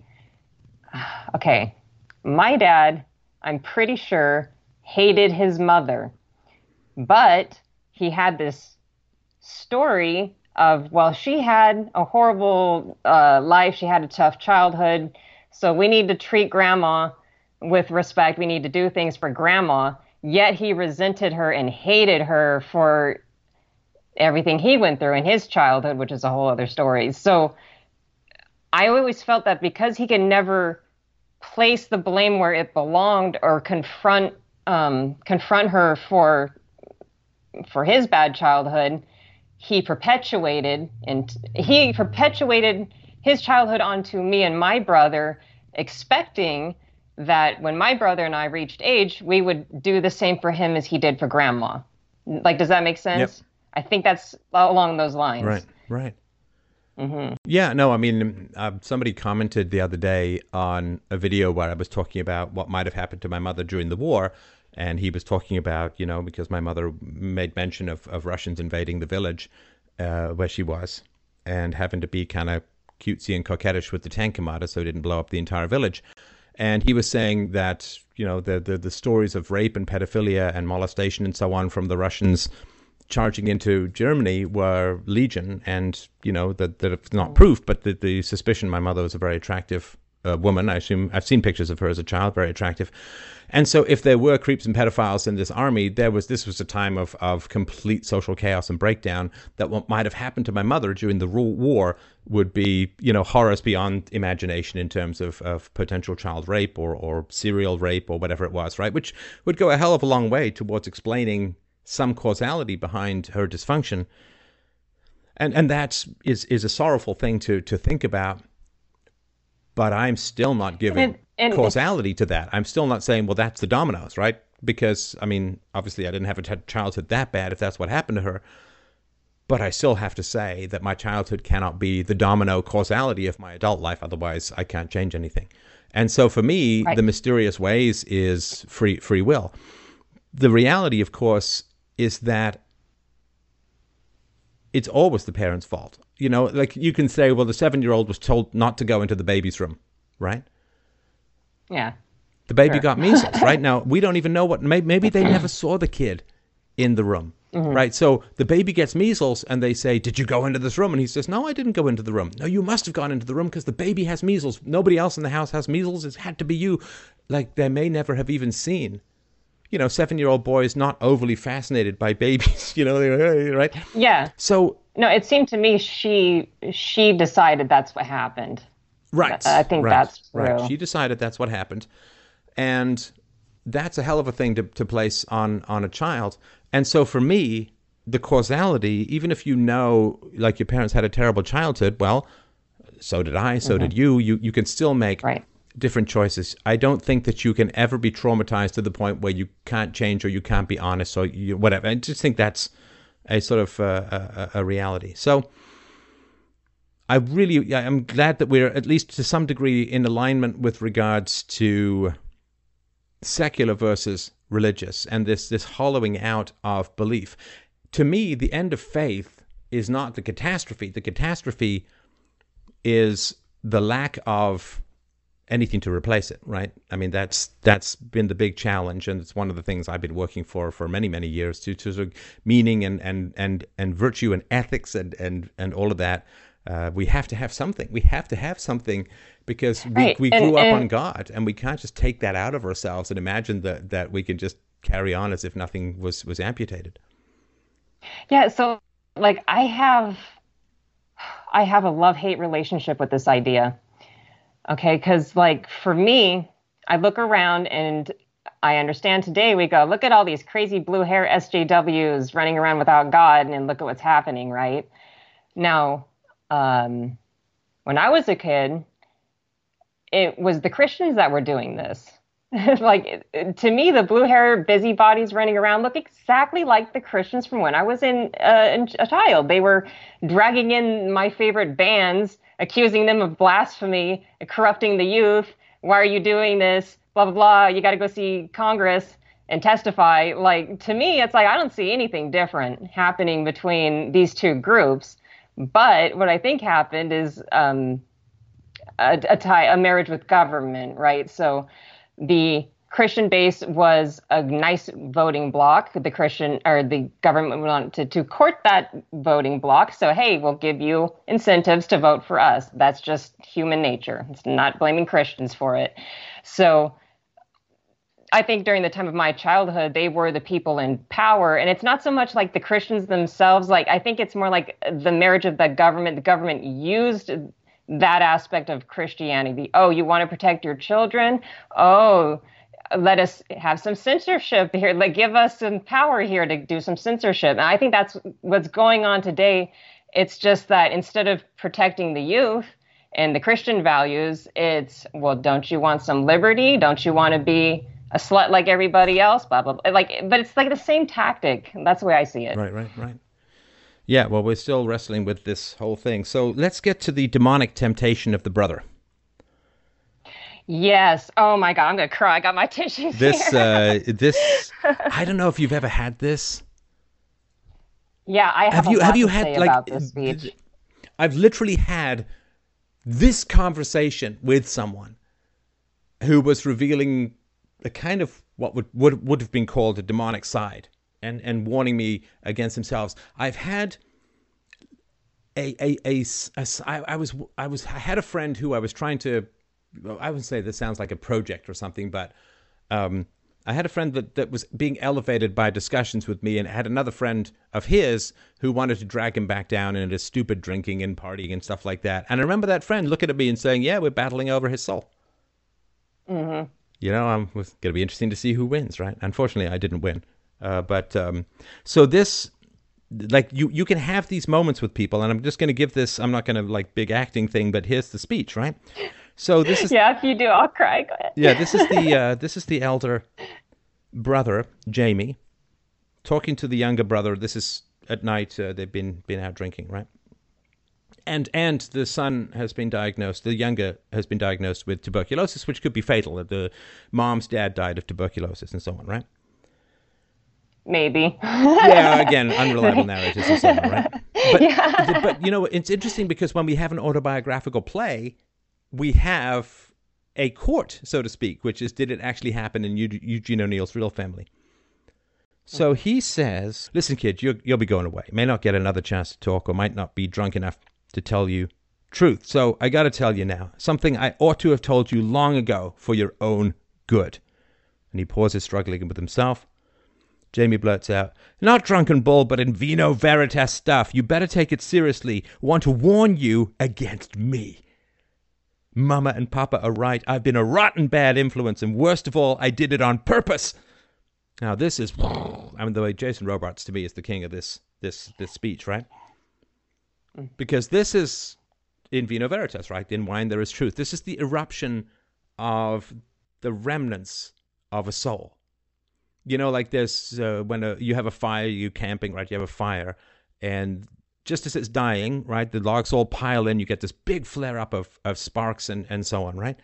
And you think, oh, that's light, and it's like, no, that's the end of light, and this is the end of the light of this man's soul. This is his soul dying in the scene, and it's passing a note saying, all I can do is warn you against what I've been teaching you, because earlier he's got this whole creepy speech about he went to a whorehouse and it was kind of cool and it was kind of fun and all that kind of stuff. So the so he says I've been a rotten bad influence and worst of it is I did it on purpose. And the youngest son says, "Shut up, I don't want to hear." And Jamie says, "Next kid, you listen. Did it on purpose to make a bum of you. A part of me did, a big part, the part that's been dead so long that hates life." my putting you wise so you'd learn from my mistakes. Believe that myself at times, but it's a fake. Made my mistakes look good. Made getting drunk romantic. Made whores fascinating vampires instead of poor, stupid, diseased slobs they really are. Made fun of work as a sucker's game. Never wanted you succeed. Never wanted you to succeed and make me look even worse by comparison. Wanted you to fail. Always jealous of you. Mama's baby, papa's pet. And it was your being born that started Mama on dope. I know that's not your fault, but all the same, God damn you, I can't help hating your guts. And it's a real, I mean, it's an eruption of, of this terrible, terrifying truth, right? That, that, that, there's these these scripts at the basis of so many relationships that are always avoided, but always manifested through that avoidance. And Edmund, he's scared. He says, "Jamie, cut it out. You're crazy."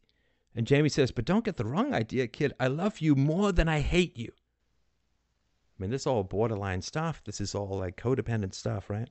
I hate you. Don't leave me, right? He says, But don't get the wrong idea, kid. I love you more than I hate you. My saying what I'm telling you now proves it.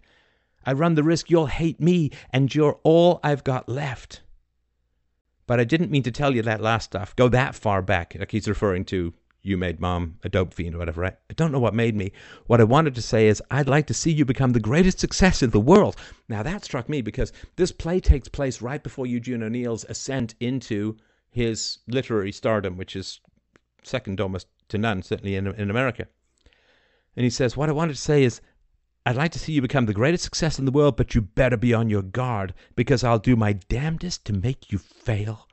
Can't help it. I hate myself. Got to take revenge on everyone else, especially you. Oscar Wilde's Reading Gaol has the dope twisted. The man was dead, and so he had to kill the thing he loved. That's what it ought to be. The dead part of me hopes you won't get well.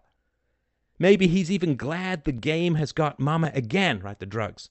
He wants company. He doesn't want to be the only corpse around the house.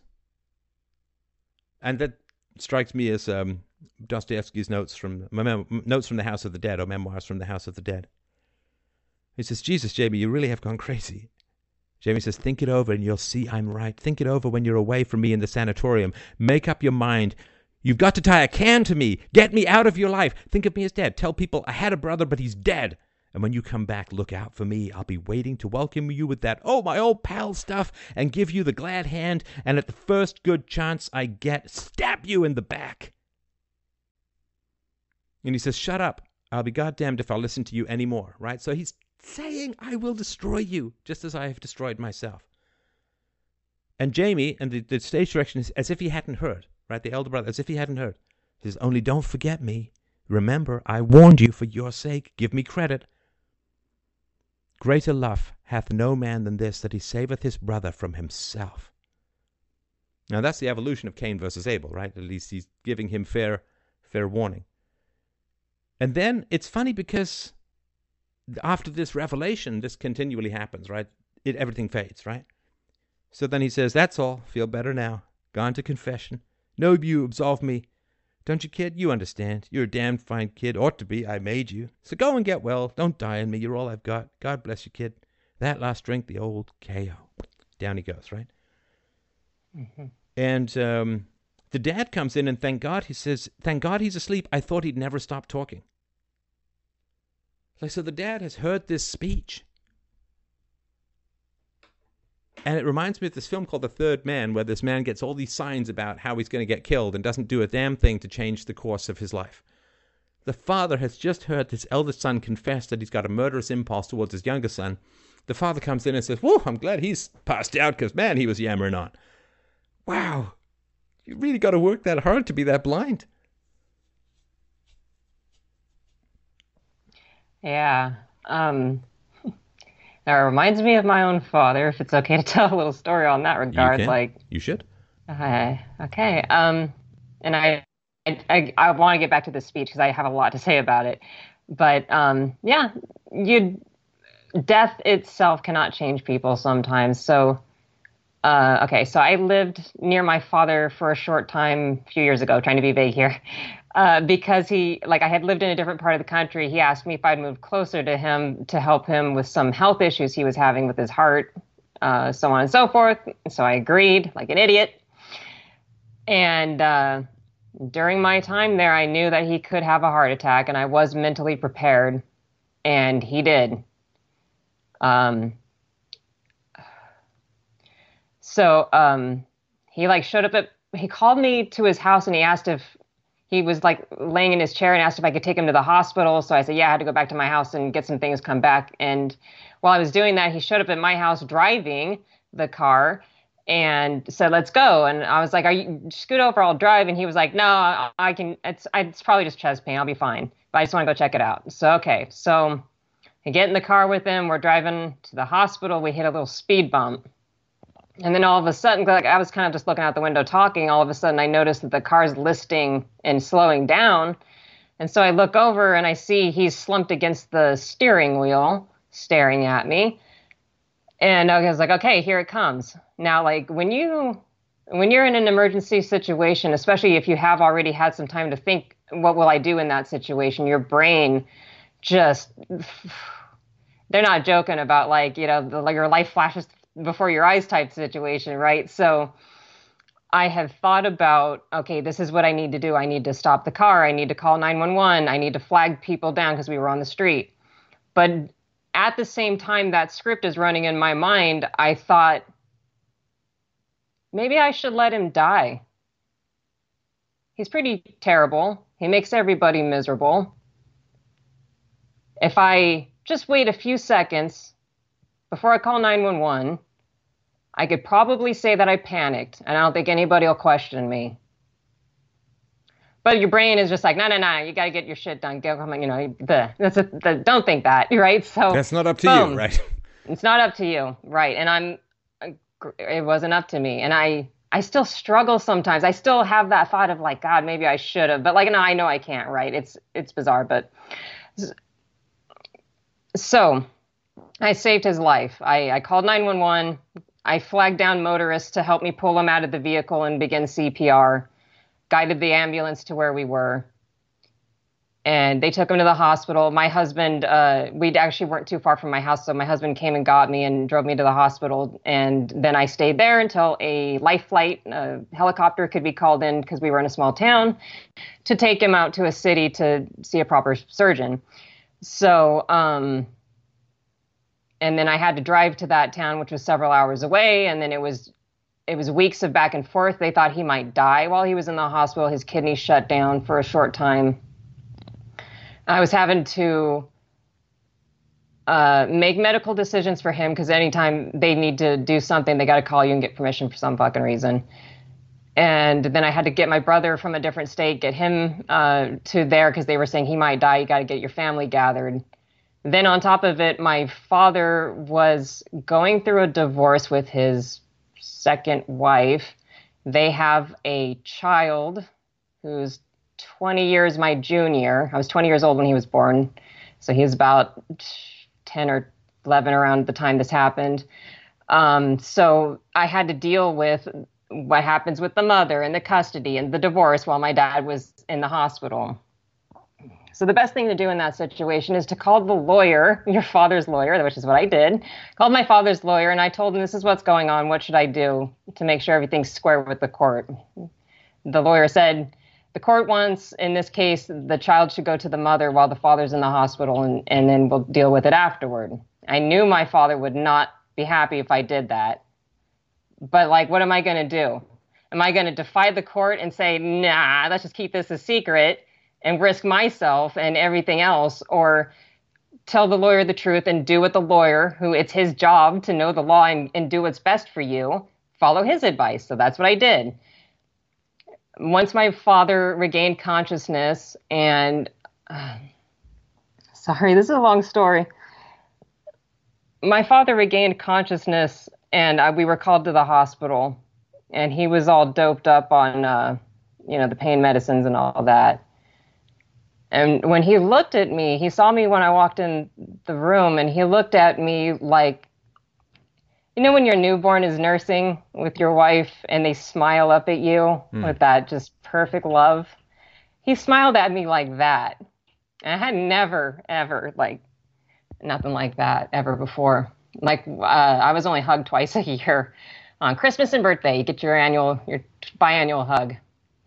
So uh, I walked into the hospital and he had that look on his face and it broke my heart. And I thought, oh, maybe, maybe he'll stop treating me like shit. Maybe he will start to be a father. I can forgive him if he'll do it. I have it in my heart that I could do that. I could get over it. But as soon as the drugs wore off, he was right back to his belligerent self. he we didn't tell him about like what had happened with the lawyer and the and my little brother and stuff because I didn't want him to get stressed out. My okay, I'm sorry. I have a, a little brother that's only two years younger than me, so closer my age. We're full siblings. He visited my father in the hospital without me and told my father what was happening with our younger brother um, and the custody and the lawyer and all that. And that got my father all worked up. And then he started being belligerent to the nurses and wouldn't take his medication so that they were forced to kick him out of the hospital so that he could return back home and then cause ruckus there. Okay, I'm sorry, that's kind of a long story. But in all that, um, he was extremely angry with me because he knew, like, he knew I knew what he wanted and I didn't do what he wanted. And so he he called me up and he threatened to break my jaw. And before he had gotten out of the hospital, I had filled his fridge with like healthy food, like the yogurts and stuff, because they wipe out your, you know, they give the antibiotics while you're on the heart attack. So they wipe out all your gut bacteria. You need to get some yogurt and stuff and infuse that back in. So I bought him all this good food and cleaned his house. And he came home early anyway. And, and then like he I don't know how he did this because he was as weak as a kitten, like he could barely walk. He gathered up the food that I had put in his fridge, drove over to my apartment and threw it on my doorstep. Just this bag of food all over my doorstep. I'm sorry, just really quick. My point was that my I saved my dad's life from a goddamn heart attack, handled his affairs, did all this stuff I'm sorry. My point was that I saw the terror in his face when he was dying. And I saved his life, and yet he still could not treat me like I wasn't shit on his booth. I'm sorry, that was my point. Well, my point was I, mean, I was traumatized. That's kind of liberating it was in a way, horrible. Though, right? Well, yeah, because then I w- was able to defuse after me. that. it ain't yes, me. Yes, I, I I went through that, and I said if this cannot make my father be a goddamn father or treat me like a goddamn decent human being, he treats strangers better than he treats me. Right. If I can't, if this event cannot change that, there is no hope. That was when I finally defooed. I'm sorry. That was my whole point was that you can go through something this horrible. You can save the evil son of a bitch's life and they'll still spit in your goddamn face when they recover. Yes. Yes, the personality, yes. and and that was back to death doesn't change people, right? Yes, and yes, I'm sorry, that was the whole point it. of that. I'm sorry. Now, there's something else about the play that I didn't remember from when I was younger. So, so something has changed for me, and I, I think I know what it is. But let me know what you think. They don't like each other. None of these people like each other, and they're stuck together. And one of the things that struck me was how bored they must be they don't engage in interesting conversations. They can't play. They play some card. They try to play some card game. The dad and the youngest son, and they can't even do that. Uh, and they have these weird flashes of confessions and and illuminations, and then everybody just kind of shrugs and moves on. They're so fundamentally bored that it sort of reminds me of a scene in Chekhov's The Wood Demon where the guy's saying, you know, I'm I'm stuck in Siberia in a tent we're guarding nothing with there month after month after month, and then one day the guy I'm stationed there with just picks up a sword and starts swinging at me because he's so bored. like I'd rather fight than mm. than. So I think this this emptiness and this boredom because one of the things that's just teeth grittingly repetitive about dysfunction. This is something that Paul Johnson said um, with regards to Tolstoy. You know, Tolstoy's Anna Karenina. What it starts off, it says, you know, every every happy family is alike, but every unhappy family is different in its own way. And Paul Johnson said, actually, that seems quite the opposite of the truth. Like there's wide variety among happiness, but dysfunction is grindingly repetitive and it's always the same damn thing and it's always so predictable and it's always so boring. Because you know the the play to me it needed an edit, but he didn't have an editor because he wrote it and didn't want it published for 25 years after he died, right? So he didn't have an editor. But if I was his editor, I'd say, uh, you know, we get it. They hate each other. They blame each other for everything. You've made your point. It's hell. Nothing's going to change, and nothing does change, right? Uh, the, the, last line of the play, and then I met Your father and I was happy for a time. Yeah, you were happy for a time because you got your vanity satisfied by, you know, he married the prettiest girl and you married the most high status male. And, you know, that was happy for a while, but there was no moral foundation to the relationship, which they would have had under religion for better and for worse. But they're so bored with each other and boredom in relationships as the source of dysfunction, I think is something that's underappreciated, right? Because to, to, to my way of thinking, what gets people out and this is related to your story about your dad. What gets people out of dysfunctional relationships is recognizing that they're not going to change, which makes them not traumatic anymore, but boring. Mm-hmm. The, really, really boring. Like, you know, when you, you start to sort of understand how Hollywood movies work and you're like, okay, well, I know, I know, I know what's going to happen with this. This is signal. Like, you just don't want to watch them anymore, right? I don't watch comic book movies. I mean, they're just boring. They're just boring. You know, there's going to be some classic rock motif. There's going to be some cool guy. Like, you just, you just know how this is all gonna. The woman's going to be super tough, and she don't need no man, and you know, the, the man's going to be kind of goofy and fumbly, but end up saving the day. Like, you just know there's all of these cliches. You know, if there's an interracial relationship, you always know how it's going to play out and what's going to happen and, and who's going to be what. And you just, there's all these tropes, right? I mean, if a woman's walking down an alley, she's going to be scared by a cat first, you know? you just know all of these things that, that are going to happen. And so you get out of these relationships to some degree. Like for you with your dad, it's like, okay, well, if this doesn't change him, nothing will. So I know what's going to happen. And when you know what's going to happen, it's not the trauma trauma almost comes out of hope right so so as, as a kid you don't mm-hmm. have any mm-hmm. choice but as an adult you hope things are going to be different right oh things are going to change he's going to mm-hmm. grow and if death doesn't do it nothing's going to do it so the trauma comes out of hope but the hope is never materialized when you realize that the hope is false that that that, that, that change will not come you are able to rescue yourself from trauma by an anticipation of boredom I know how this is going to go. I know if I say this, they're going to say this. I know if this topic comes up. So every single time something comes up comes up that's difficult, people blame, blame each other. They don't take any responsibility. They just blame each other, and it's really boring and it's really predictable. Which is why that scene to me with the brother came kind of out of nowhere. That it's like, oh. oh my god, this is actually real. now the fact that nobody listens and nobody cares is kind of important. Now, the brother, he doesn't say, hey, I'm going to change. He says, no, I'm not going to change. I'm going to stab you in the back. And he doesn't change. The actual brother drank himself to death. Didn't change. And I also thought about how this incredibly dysfunctional behavior is marked as cool. That's a trend that's still going on. You know, like being mm-hmm. a slut is cool. You know, drinking is cool. You know, like you, it, it, it's, you know, the denizens of the underworld, like like Lady Gaga videos with these weird guys in masks and shit like that. It's like they're seriously disturbed human beings, right? I mean, this is not cool. This is like horrible. This is a kind of horror show. It's a freak show. And when people get bored of that, when they recognize that there's no salvation possible, I think that's there's real freedom in recognizing the grinding repetitiveness of defenses. There aren't actually people there. Like this death in life that, keeps being talked about in the play they say about the mom, you'll be like a mad ghost by tonight if you keep taking these drugs. And the, the brother saying, I'm already dead. There's a dead part of me. I don't want to be, I want to be like mom. I don't want to be the only corpse in the room, right? And the reason that he feels like he's a corpse is he was accused of murder of the baby, right? So when you kill, it's a, a spear is a stick sharpened at both ends. You put it in someone else, it goes into you, right?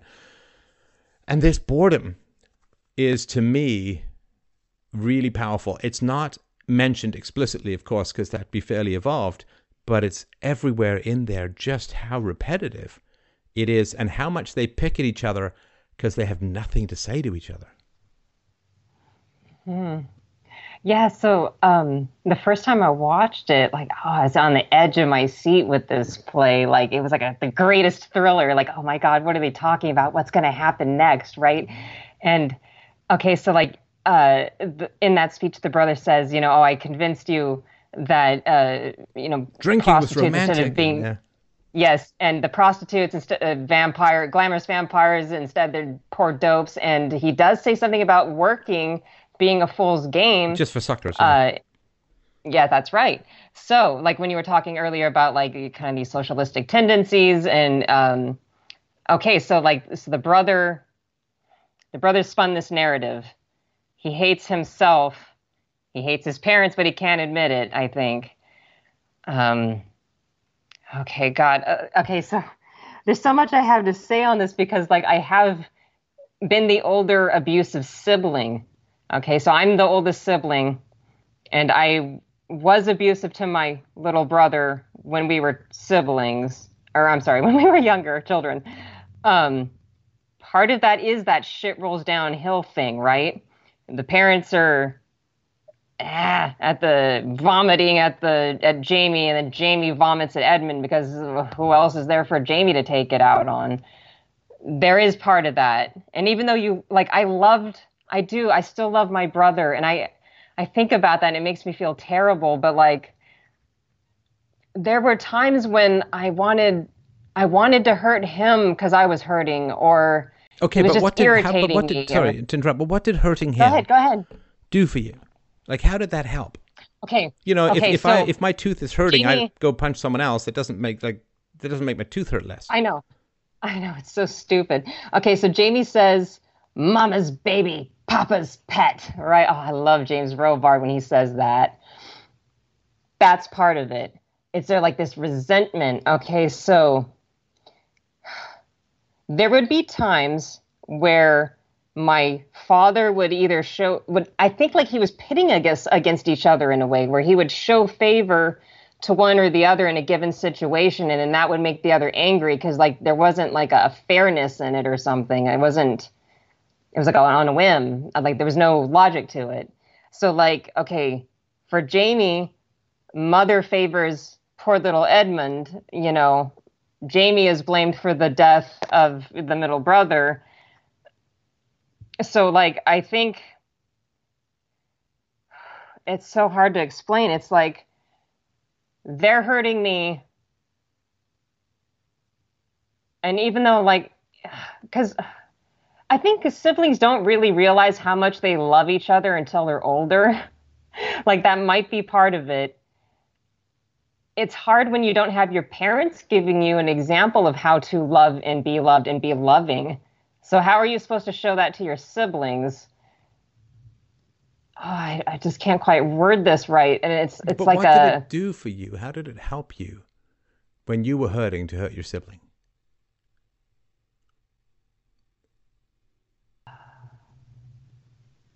So when I was annoyed with my brother, so you know, there's a period of time where girls are a little stronger than boys, mm. you know, for a little bit.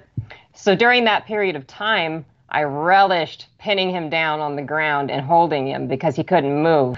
But why? And why I knew that? Talk, I, oh, why? I mean, you could have given him a hug and said, "Listen, we're we're both in a pretty terrible situation here. We've we've got each other. We got to cling to each other like Frodo and Samwise in Mordor because there are orcs around, and, and we can be, mm. you know, we can be. And there were those here. moments. There were those moments. It, it was kind of like a. It was like back and forth, back and forth. I love you. I hate you. I love you. I hate you. I love you. I hate you. And I do think, I do think that there was play from the adults in that. No, you, There's you, a you're explaining. This no, is no, all in your head. Give me, give me your heart. Like, okay. what was the, what was the benefit to you? How did it help you to hurt or or, or torture your brother? Like, don't don't give me this like abstract. Like, there was some visceral, deep down, uh, right? Like, wh- what was that? How did it help you?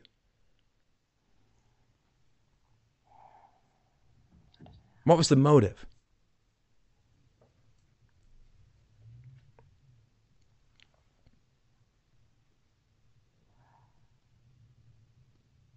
Or another way of asking that is what would have happened if you didn't do that?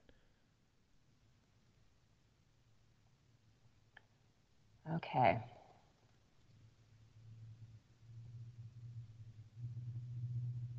Uh, it's hard to have um, an emotional attachment here.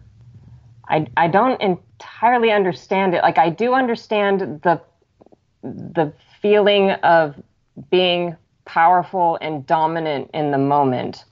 there was also an aspect of wanting to impress my father. I wanted I wanted to impress my father and show that I was tough too. I wanted and but okay, so but why did you want to impress your father? Was, did you feel then he would treat you better or Yeah, like something it's not exactly like I expected that he would treat me better, but it was kind of like um like a competition. So, say my brother and I were fighting with each other. There would be moments where my dad would take one side or the other and tell the other to knock it off or or what get revenge for them or whatever. But then there would be these other moments where he would step back and just say, "Well, you solve it. You guys figure it out." I don't know if it was like a he wanted to see what would happen if it was amusing no, no, for you're him. back in this is all theory. Oh, yeah. Like, I, what I the emo- you've like got a gut supposed... emotional reason for doing this? Okay, even before we lived with my father, when my brother and I would fight, we would bite each other really hard. He would bite me, and I would bite him. No, but I'm talking. I'm not talking about the mutual, right? So it's interesting that yeah. I'm asking for your responsibility. You immediately shift to the mutual. I'm asking about your yeah, responsibility as the elder and at times as the stronger. Mm. What was the mm. benefit in attacking your brother? I mean, morally neutrally, like forget the ethics of yeah, it. Like there's okay, some, it's okay. there's something that that you know, like why, why do people have sex? Because it feels good. Why do they eat? Because they're hungry. Like there's this, like what is that. Because like i mean i i was bullied as, as as a kid and i we had pets and there were other younger kids in the neighborhood and i didn't walk out and i didn't hurt the hurt the pets. I didn't go i never hit another kid. I never right never pushed another kid. Uh, never i've never really said mean things to other kids. So i'm missing something as far as that motivation goes. Okay. Okay. Okay. Um it is hard for me to understand this with my own sibling. Part of that is because of the weird the weirdness of my childhood. I feel like I can better explain this um, with a stepchild. If you'll give me a second. So, when I was a teenager, my dad uh, started dating this other lady who had two children the older one was about the same age as my brother and I. The younger one was uh, few, several years younger, but um, like seven or eight or something like that. This kid, the youngest one, was favored by the mother. She would spoil him, like so he'd get a little bit bigger slice of cake than everybody else. If he whined for a candy bar when we were at the gas station, he'd get one, while she'd say it no to everybody else so in that he became like a target. Now there would be times where i would go i'm the older person here. I shouldn't do this. I know it's not his fault. His mom babies him. But yet so whenever i would try to be kind and act that way towards him the kid would like how to like switch teams so it's like, oh, one person out of the group of three is being nice to me. So now I'm going to gang up with the other two and start acting like a shit towards the one that's being nice to me. And then that would make me angry. So, like, in that dynamic, I can understand it. With my brother and I, I would say between the two of us that I was the favored one, as in I got shat on a little bit less my family was more apt to call my brother stupid or to denigrate him or shit on him or say he couldn't do things than they were to me. They did that to me, but more to him. So, being the one that's favored in that regard, I still looked at him like he was the favored one because he was younger and he had less responsibilities than I did. So like if I had to load the dishwasher, I had to do it right. If my brother did it and my dad wasn't satisfied, he would tell me to reload it because my brother just couldn't do it right. And then I would be get resentful like uh, you don't have to put up with this shit that I do. I don't think I consciously set out to take it out on him. but maybe, and I know I enjoyed feeling powerful over him. I know I enjoyed that I could pin him down to the ground. That I uh, that even though I was a girl, I still had the strength to pin this kid down, and he couldn't get up until I released him to get up.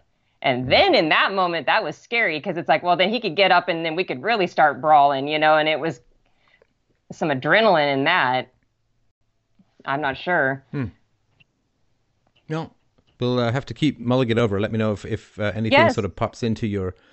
Yeah, Mind- so I wanted to I wanted to say with with Jamie when he was yelling at Edmund in this moment, okay? I identified so much with that. It makes me cry so much. I feel like I feel like I'm Jamie yelling at my little brother in that moment. And at the same time, I feel like that's my father yelling at me in that moment. I feel I feel like, you know, whatever dead part in my father that might have loved me as a child, there's all this other poison around it. So like this this idea of like I sabotage you, I bring you down, I give you the wrong information on purpose.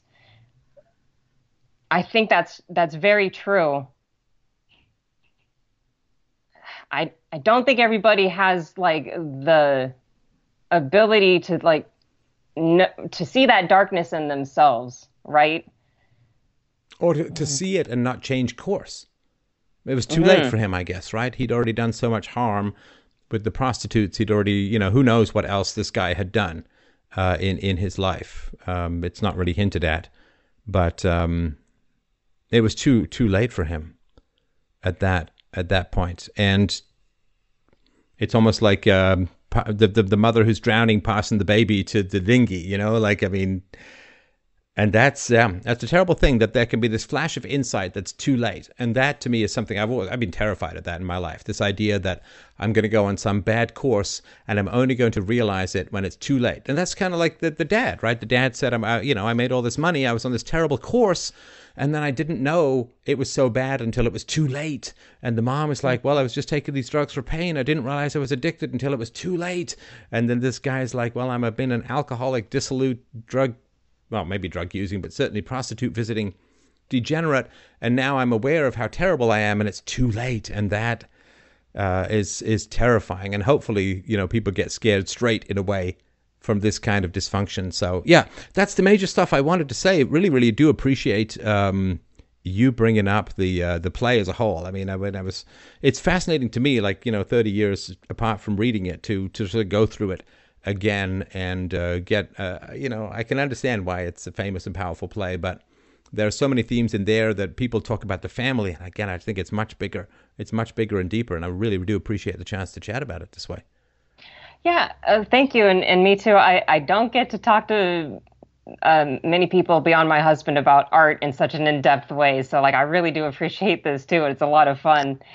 Um, along those lines, I wanted to ask you: Do you think that the mother? Um, I felt like she felt guilty for giving up the convent, but like I feel like she felt like she should feel guilty, something like that right? Because she did do it. And then when she talks about like, oh, I just fell in love with this man from another world and and so on, like I was wondering, does she actually feel guilty for not taking the nun path, or is she telling herself she feels guilty for not taking the nun path?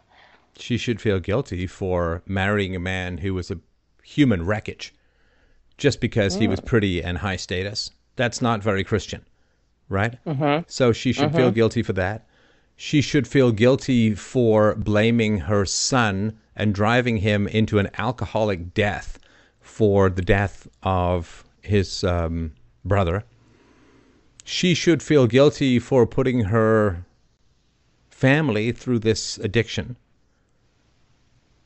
But the nun thing, to me, that's a total red herring. I mean, this this woman would not have worked out as a nun any more than I. I don't believe that she was going to be some concert pianist.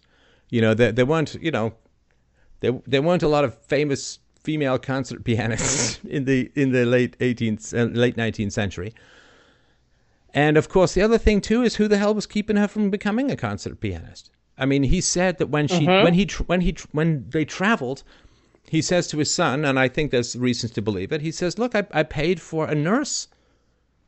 Which I guess would be sort of like a nanny now, right? So, like, the, she's Right. traveling with kids. She's got a nanny. She doesn't have a job. She's in a hotel, so there's not a whole lot of cooking and housekeeping going on. Hotels have pianos. You know, there's, there's people who back down from their ambitions and then blame people in their lives. To me, are some of the most pathetic human beings around. Like you could say, ah, you know, the life of a traveling musician wasn't for me, and you know, I didn't want to be a musician. I couldn't be a musician and be the wife of this guy who's also traveling and be a mom. And you know, I made my compromises. I'm happy with them and all that. But this idea, oh, I had this great potential and, and I could have been this I could have been a contender you know there's this Brando from uh, on the waterfront scene you know I could have been someone great but you sold me out you you betrayed me this those people they're, they're drowning human beings who will take you to the bottom of the ocean and you won't get the dignity even of dying you'll just be down there bubbled and rotting and not even dead like this whole fucking family but the people who say I had this great potential and you destroyed it are some of the most destructive people on the planet. They're not, you know. Gosh, a woman who pretends victimhood in order to gain power over others. Never seen that before. That's a new one for you. Never. It's completely new, right? Uh, I don't know what you're talking yeah, about. yeah. You're like, no, you, you probably don't, right? Which is good, right? Nope, but nope, nope. Uh, no, this and and this. There's one last thing actually. Uh, this this flash of happiness shit. Oh my god. This this this is a real cliche in theater, right? So this is the the little the little bit from Edmund, right? yeah. So he's saying to his dad, you, you just told me some high spots in your memories. You want to hear mine? They're all connected with the sea. Here's one. When I was on the square head, square rigger bound for Buenos Aires, full moon in the trades, the old hooker driving 40 knots, I lay on the bowsprit, facing astern with the water foaming into spume under me, the masts with every sail white in the moonlight towering high above me, I became drunk with the beauty and singing rhythm of it, and for a moment I lost myself. I actually lost my life. I was set free.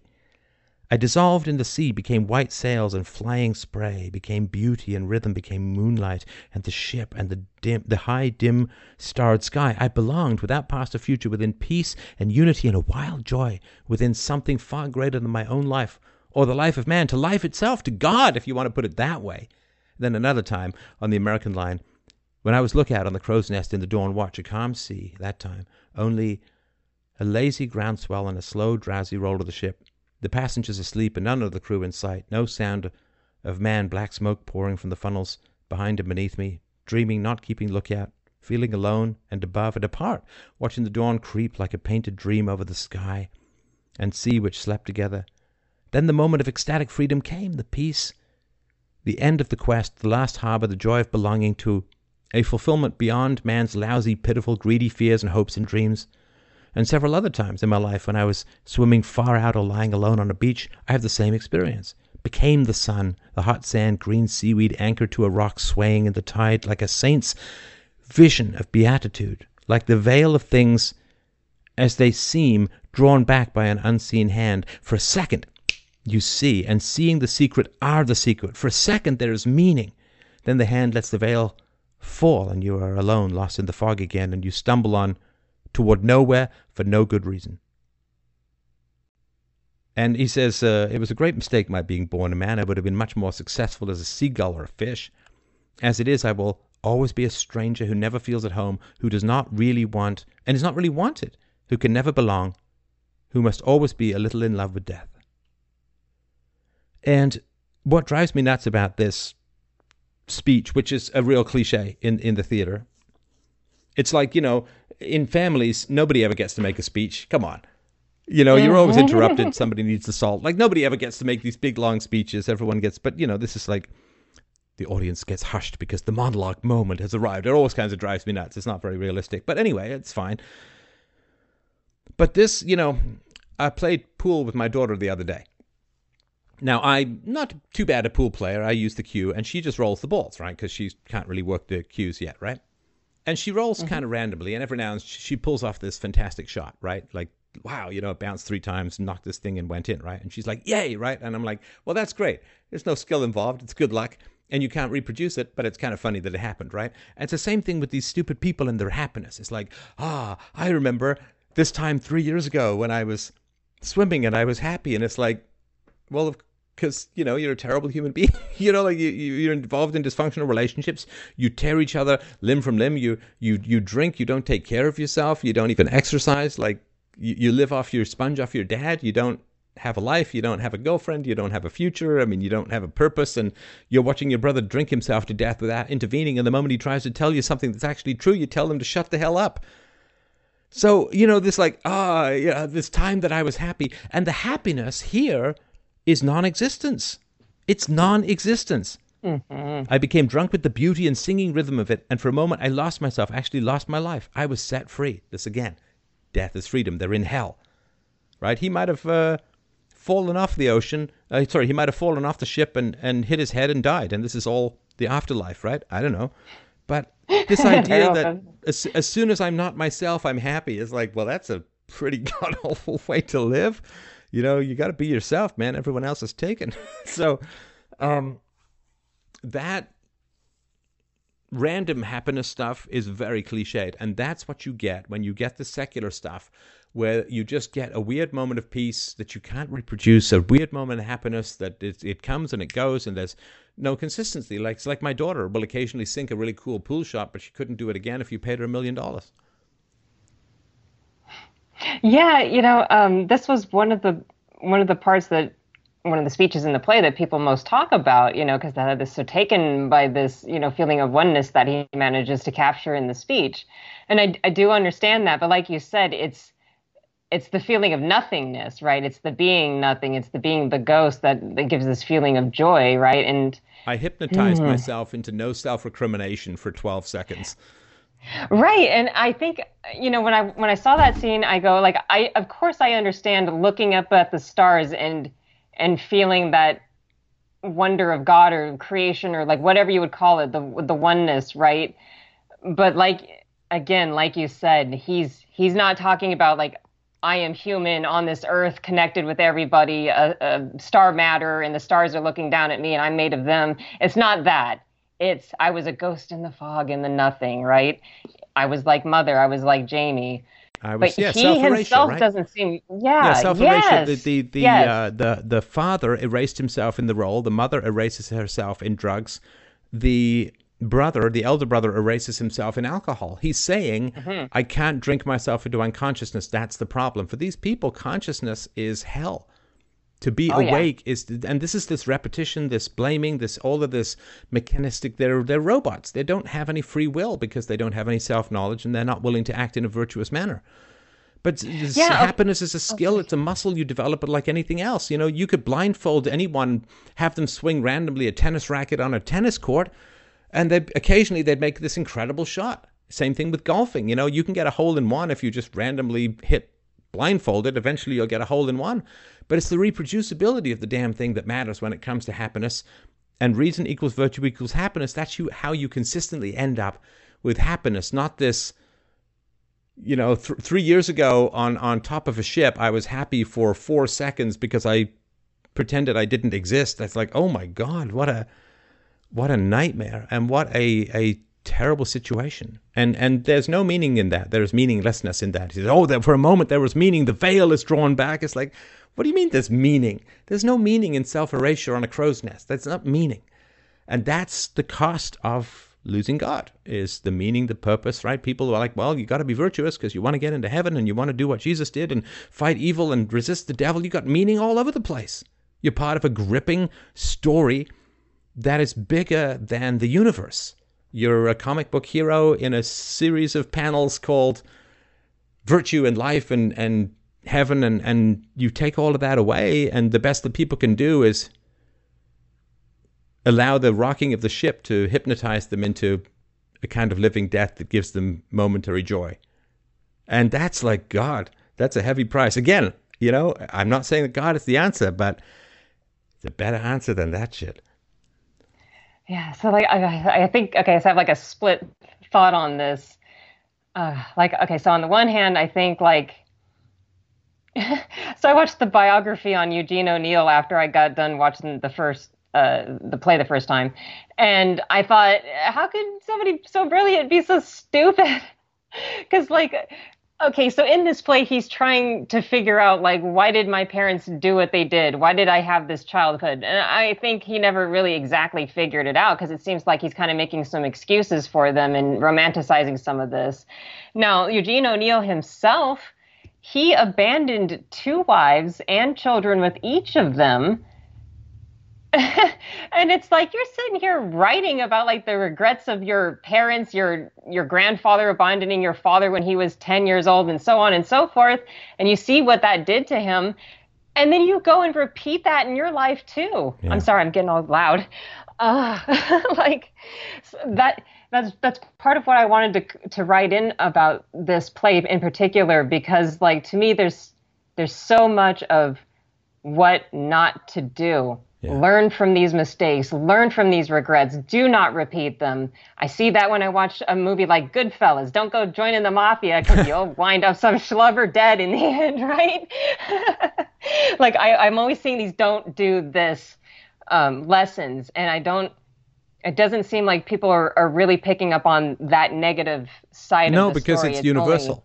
Only... Mm-hmm. It's universal, right? Okay. There's there's all of this and this is the, Kath- the character of Kathleen. It's like, okay, well, you can, I guess, have meaning if you're an idiot scullery maid. But you know, we mm. highfalutin intellectuals, yeah. we we have risen above mere meaning, and we Nietzsche is also mentioned in the uh, mm-hmm. in the play, right? This damned morbid philosophy, this Nietzsche that you're into, and so on, right? And God is dead, and all this kind of stuff, and the world is will to power, and so on. And this sort of flaccid degeneracy is, I mean, is so crippling and it's so dangerous. And what is the solution? Well, you get this weird imaginary bucket called it's the human condition. It's like mm. that's not the human condition. That's an alcohol's liver. That that's like that's not the human condition. This is just people who won't tell the truth, who won't listen to each other. That's the other so frustrating thing. Is all they're doing is is creating risible blame tsunamis and then dodging it on the other side. And then they finally tell the truth, like the, the, the Edmund tells the truth to his brother, and his brother just says, uh, uh, Jamie tells the truth to Edmund, and Edmund's like, shut up, I don't want to listen to you. And they're trying to tell the truth to dad, shut up, I won't li- listen to your morbid nonsense. And uh, the mother, I don't know if she's ever telling the truth because she's drugged out of her gourd, but uh, yeah, just, you know, don't, don't, you don't listen. And yes. you know, at the end of the play, when she says, uh, "Oh yeah, then I met your father and I was happy for a while," it's like, well, yeah, that's all you deserved. It's all you earned was a little bit of vanity happiness. And this is the dark side of making decisions based on vanity, uh, of making decisions based on status, of making decisions based on prestige. This is it, and this is the world of art, absent mm-hmm. of meaning. It is uh, merely a it's a tracing of the bodies that hedonism has produced. You know, it's like Californication, right? It's just like you just you're outlining the dead bodies produced by hedonism and greed and shallowness and trying to combine our godlike intelligence with mere mammalian lusts for sex and money and status and self erasure and all this kind of stuff. It's just it's just chalk outlines of dead bodies. The problem is they're saying we're all dead because there's no uh, exceptions. It's like um, I guess there's even a slightly more functional couple in Who's Afraid of Virginia Woolf, but oh, I love hu- that play. Yeah, oh, it's the human condition. It's the human condition. It's like, nope, nope. It's just your yeah. crazy, messed up corner of the planet. Don't don't drag me into this kind of stuff. Yeah, but you had you had this great quote a long time ago. You said something about like um, a tree gets cut cut down and put through the mill and turned into a table, and then it sits and it looks out the window at the tree and goes, "Ah, oh, look at that weirdo." right. right. Right. And we go, oh, that's the human condition, the table. Like, no, the tree is the condition, right? Yeah, yeah. Yeah, so, we've yeah, been, we've been pretty walked by all this stuff. All right. Well, listen, I really appreciate the call. Let's uh, make another date for uh, the Iceman Cometh. Is that the next one to, to take a look I, at? I would like to do um, the Iceman Cometh. And darn it, I had something else that was really quick that I wanted to say, but that's all right. All right, we'll save it for the next one. I'm sure if it's Eugene O'Neill, it'll come back. So, yeah, thanks it a million for a great chat. And uh, thanks for the suggestion. I'm glad that you uh, pestered me to do it. It was really, really great. Thank you. I'll pester you again. Please do. Take care. All right. Bye bye.